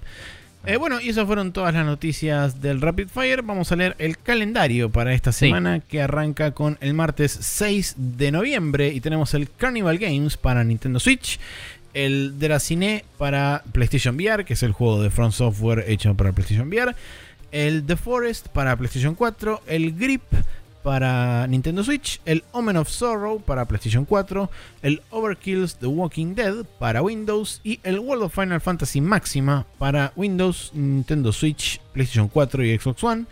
Y el día viernes 9 de noviembre, como había dicho en el uploading, el Tetris Effect para PlayStation 4, que también tiene compatibilidad con PlayStation VR. Bien. Creo que el Tetris Effect era sabido que más adelante sale en PC, ¿puede ser? ¿O La verdad que no te sabría decir. No sé, que yo sepa no es exclusivo, pero no estoy seguro.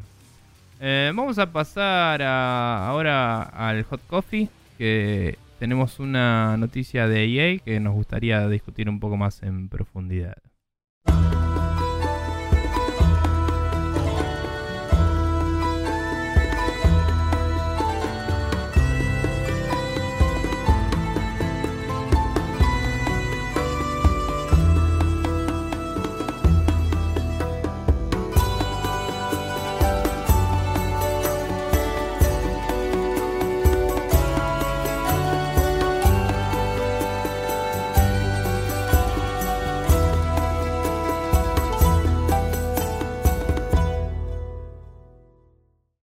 Acá estamos de vuelta con esta noticia de EA que decía, y es que eh, EA anunció un proyecto llamado Atlas, en el cual están proponiendo una solución unificada, entre comillas, para eh, desarrollo de videojuegos. Em, lo que quiere decir esto, según ellos, es básicamente hacer un motor de juegos que permita en la misma plataforma, que es manejada a través de la nube, ¿no? O sea, en vez de ser algo que instalo en mi computadora y desarrollo un juego, es algo que está hosteado en un servidor y accedo a ello. Eh, supongo que con un cliente también, pero bueno, es como. Más que, más que un motor, creo que ellos más lo refieren como un entorno de desarrollo, Sí. porque tiene como varias cosas metidas adentro. Sí, una, una IDE, digamos, una, eh, sí, una herramienta de desarrollo de videojuegos eh, única, que la idea es abarcar absolutamente todos los aspectos del desarrollo, incluidas cosas que normalmente estaban separadas, según decían, eh, que depende de cómo desarrollar, supongo, pero bueno, eh, según ellos decían, de inteligencia artificial, eh, networking y... em, Engine.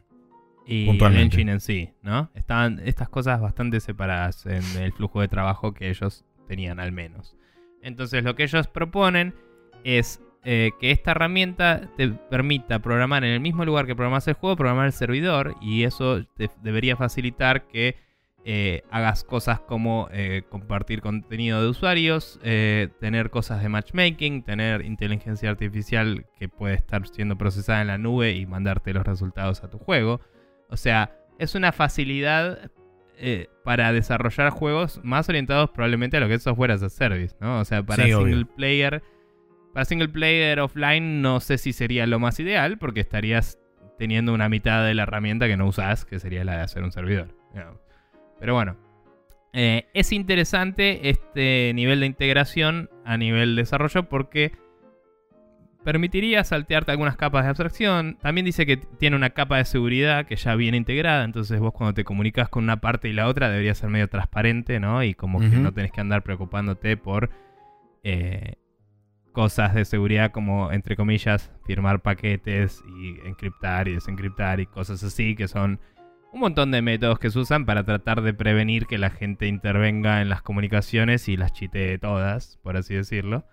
Eh, entonces es como que debería dar una transparencia al programador que le permita desarrollar todo como si fuera un solo juego, que no sé qué tan fácil será determinar esto es offline y esto es online, depende de cómo está hecho, pero eh, sí es interesante esto de eh, ya tener todo resuelto, porque no tener que hacer lo que se llama la capa de networking en el juego, ¿no? No tener que agregarle, bueno, así me comunico con el servidor y después en el servidor agregar así me comunico con el cliente y tener dos cores separados, ¿no?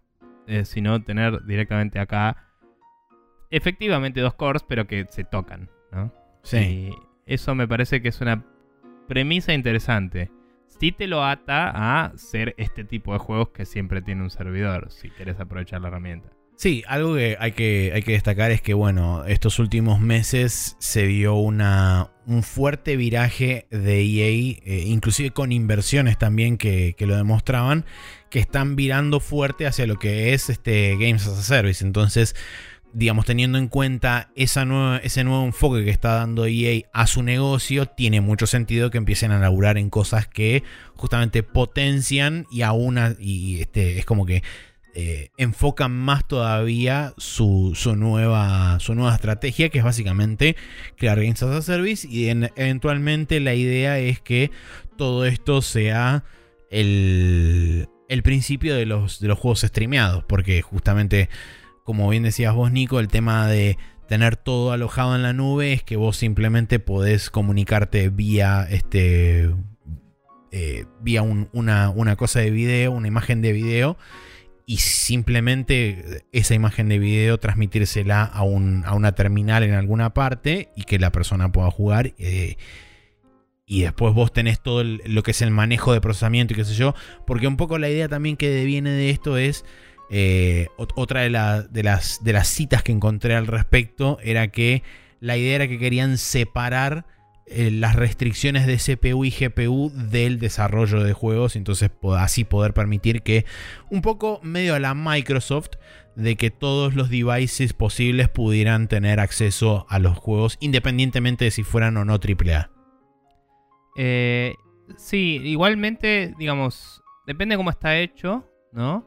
Si lo cubre haciendo una solución de streaming o si lo cubre haciendo una solución del tipo em, la lógica del juego es la misma para todos porque está hosteada en el servidor y después cada uno por ahí lo renderiza. O sea, por ahí el render sí pasa en el cliente, ¿no?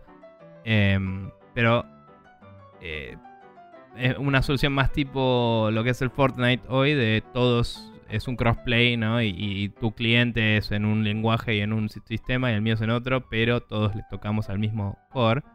En este caso sería...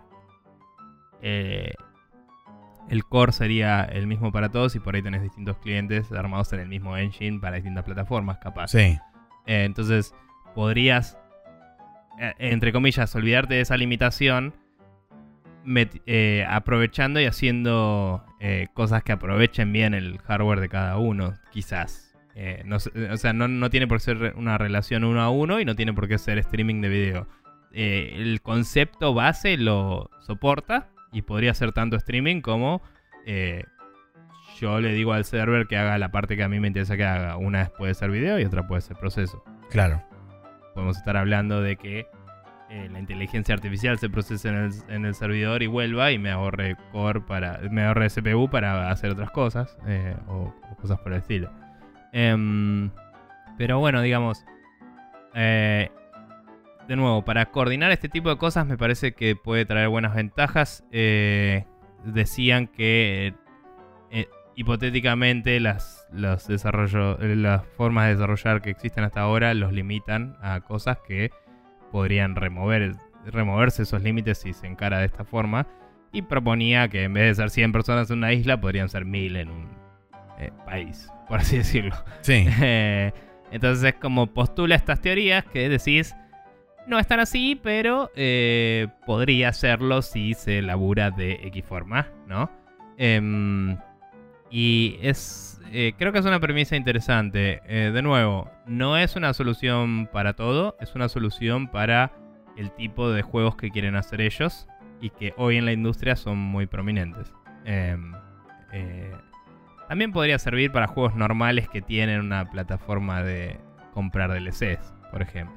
Podrías solo tener en el servidor eh, todo lo que es la autenticación, la compra y venta de ítems y lo que es el el perfil del usuario persistido y que el juego directamente acceda a eso en vez de tener una base de datos replicada que tiene que sincronizar y tener temas de eso, ¿no? Eh, sí. Sí, igualmente, igualmente creo que esto es más como. También que es, es medio un, anuncio barra este PR speech, todo esto, ¿no? Entonces es como que está medio mezclado todo ahí adentro. Pero si bien considero que es interesante este entorno de desarrollo que está pensado para, eh, digamos, alivianarle el peso del, procesamiento o que, o que, digamos, lo que es los cálculos más pesados se hagan de un lado y después ese te, permita liberar recursos en un eventual cliente para que pueda hacer otras cosas y demás. Creo que me da la impresión por la forma en que está relatado, sobre todo la segunda mitad del artículo, me parece que la intención fuerte de EA es que esto se vuelque directamente a lo que anunció en la E3 de este año, que es esa plataforma de streaming que ellos están desarrollando. Eh, y esto es medio como que sería su, su, eh, su backend, vamos a decirle. Porque en base a esto, donde vos estás desarrollando íntegramente en el servidor y tenés todo contenido en el servidor, vos lo único que tenés que hacer es, de nuevo, mandar una línea de video a una, a una pantalla y listo, y con eso solucionamos todo. Entonces, estás totalmente abstraído del hardware propiamente dicho que está manejando esa, ese control y el, input y, el, y la imagen de video, y vos haces absolutamente todo el proceso local en tu lado de, de la conexión.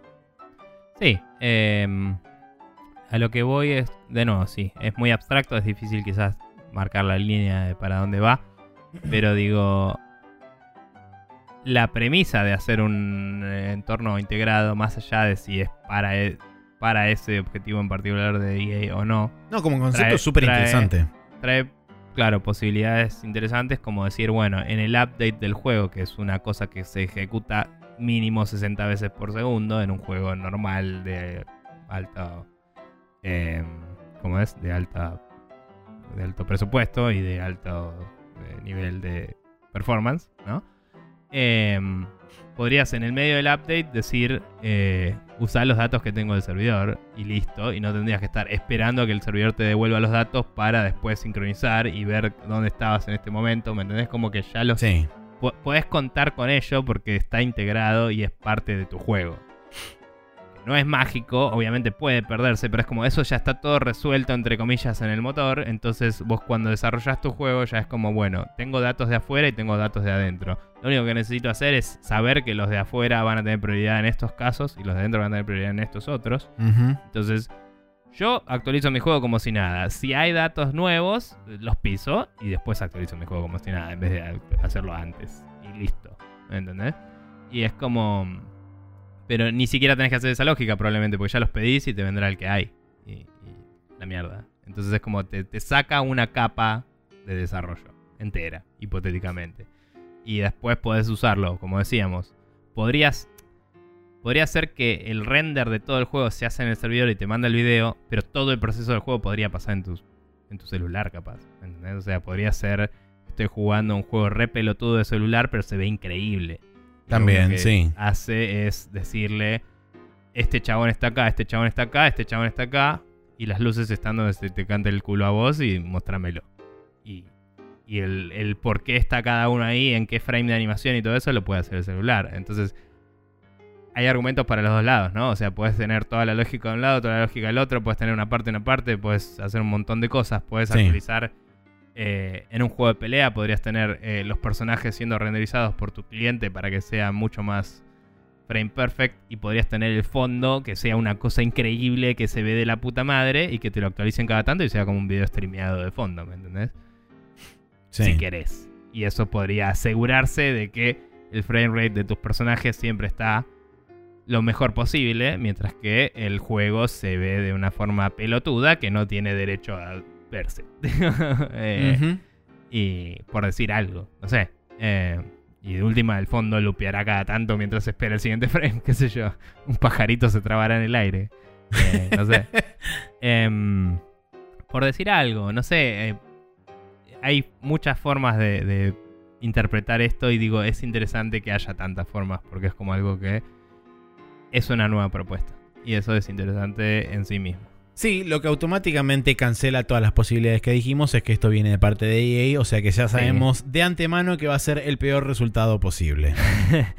Eh, no, no es particularmente así, pero eh, Unreal está como orientándose un poco a eso, ¿viste? O sea, ya el hecho de que ellos mismos están haciendo Battle Royales y cosas está orientando el motor a soportar mucho mejor las conexiones y eso, y probablemente ya ya. No, no veo hace rato cuáles son las novedades del motor, pero imagino que van agregando herramientas de manejo de networking ya embebidas en el motor. Sí, de una forma que te permita eh, hacer este tipo de cosas. Entonces es como que eh, hay una tendencia a eso. Unity también está metiéndose un poco en eso porque Unity no es boludo y sabe que la, la gente hoy, cuando antes una persona quería hacer un juego de celular, la gente hoy quiere hacer una- un, un Battle Royale. Eh, eh, porque la gente siempre va un paso atrás de la industria y piensa que puede alcanzarlos y Claro. llenarse de guita, ¿no? Pero bueno, ese es otro tema.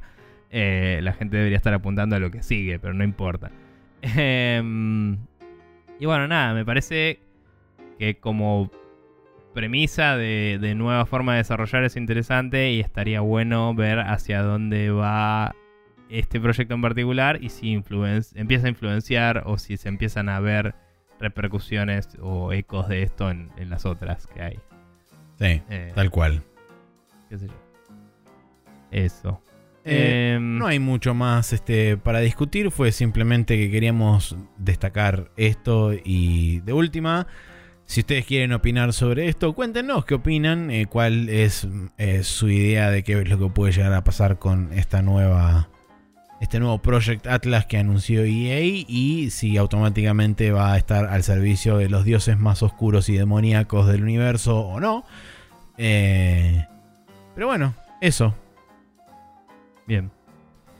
Bueno, eh, vamos a cerrar acá y hoy no tenemos recomendaciones, así que podríamos cerrar acá. No, podríamos tranquilamente sí cerrar acá y decirles que, por Sí. ejemplo, si ustedes quieren suscribirse a nuestro podcast, pueden eh, pasar por iTunes y escribir todo junto y sin acentos Spreadshot News.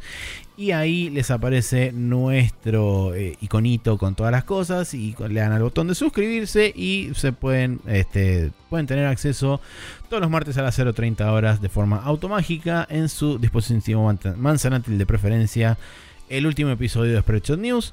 Si no, en spreadshotnews.com barra podcast se copian ese link y lo pegan en cualquier reproductor de podcast de su preferencia. También accediendo a la magia spreadshotística. Por anteúltimo tenemos archive.org donde escribiendo Spreadshot News Podcast todo junto y sin acento pueden también acceder a todo el archivo de los distintos podcasts que nosotros tenemos.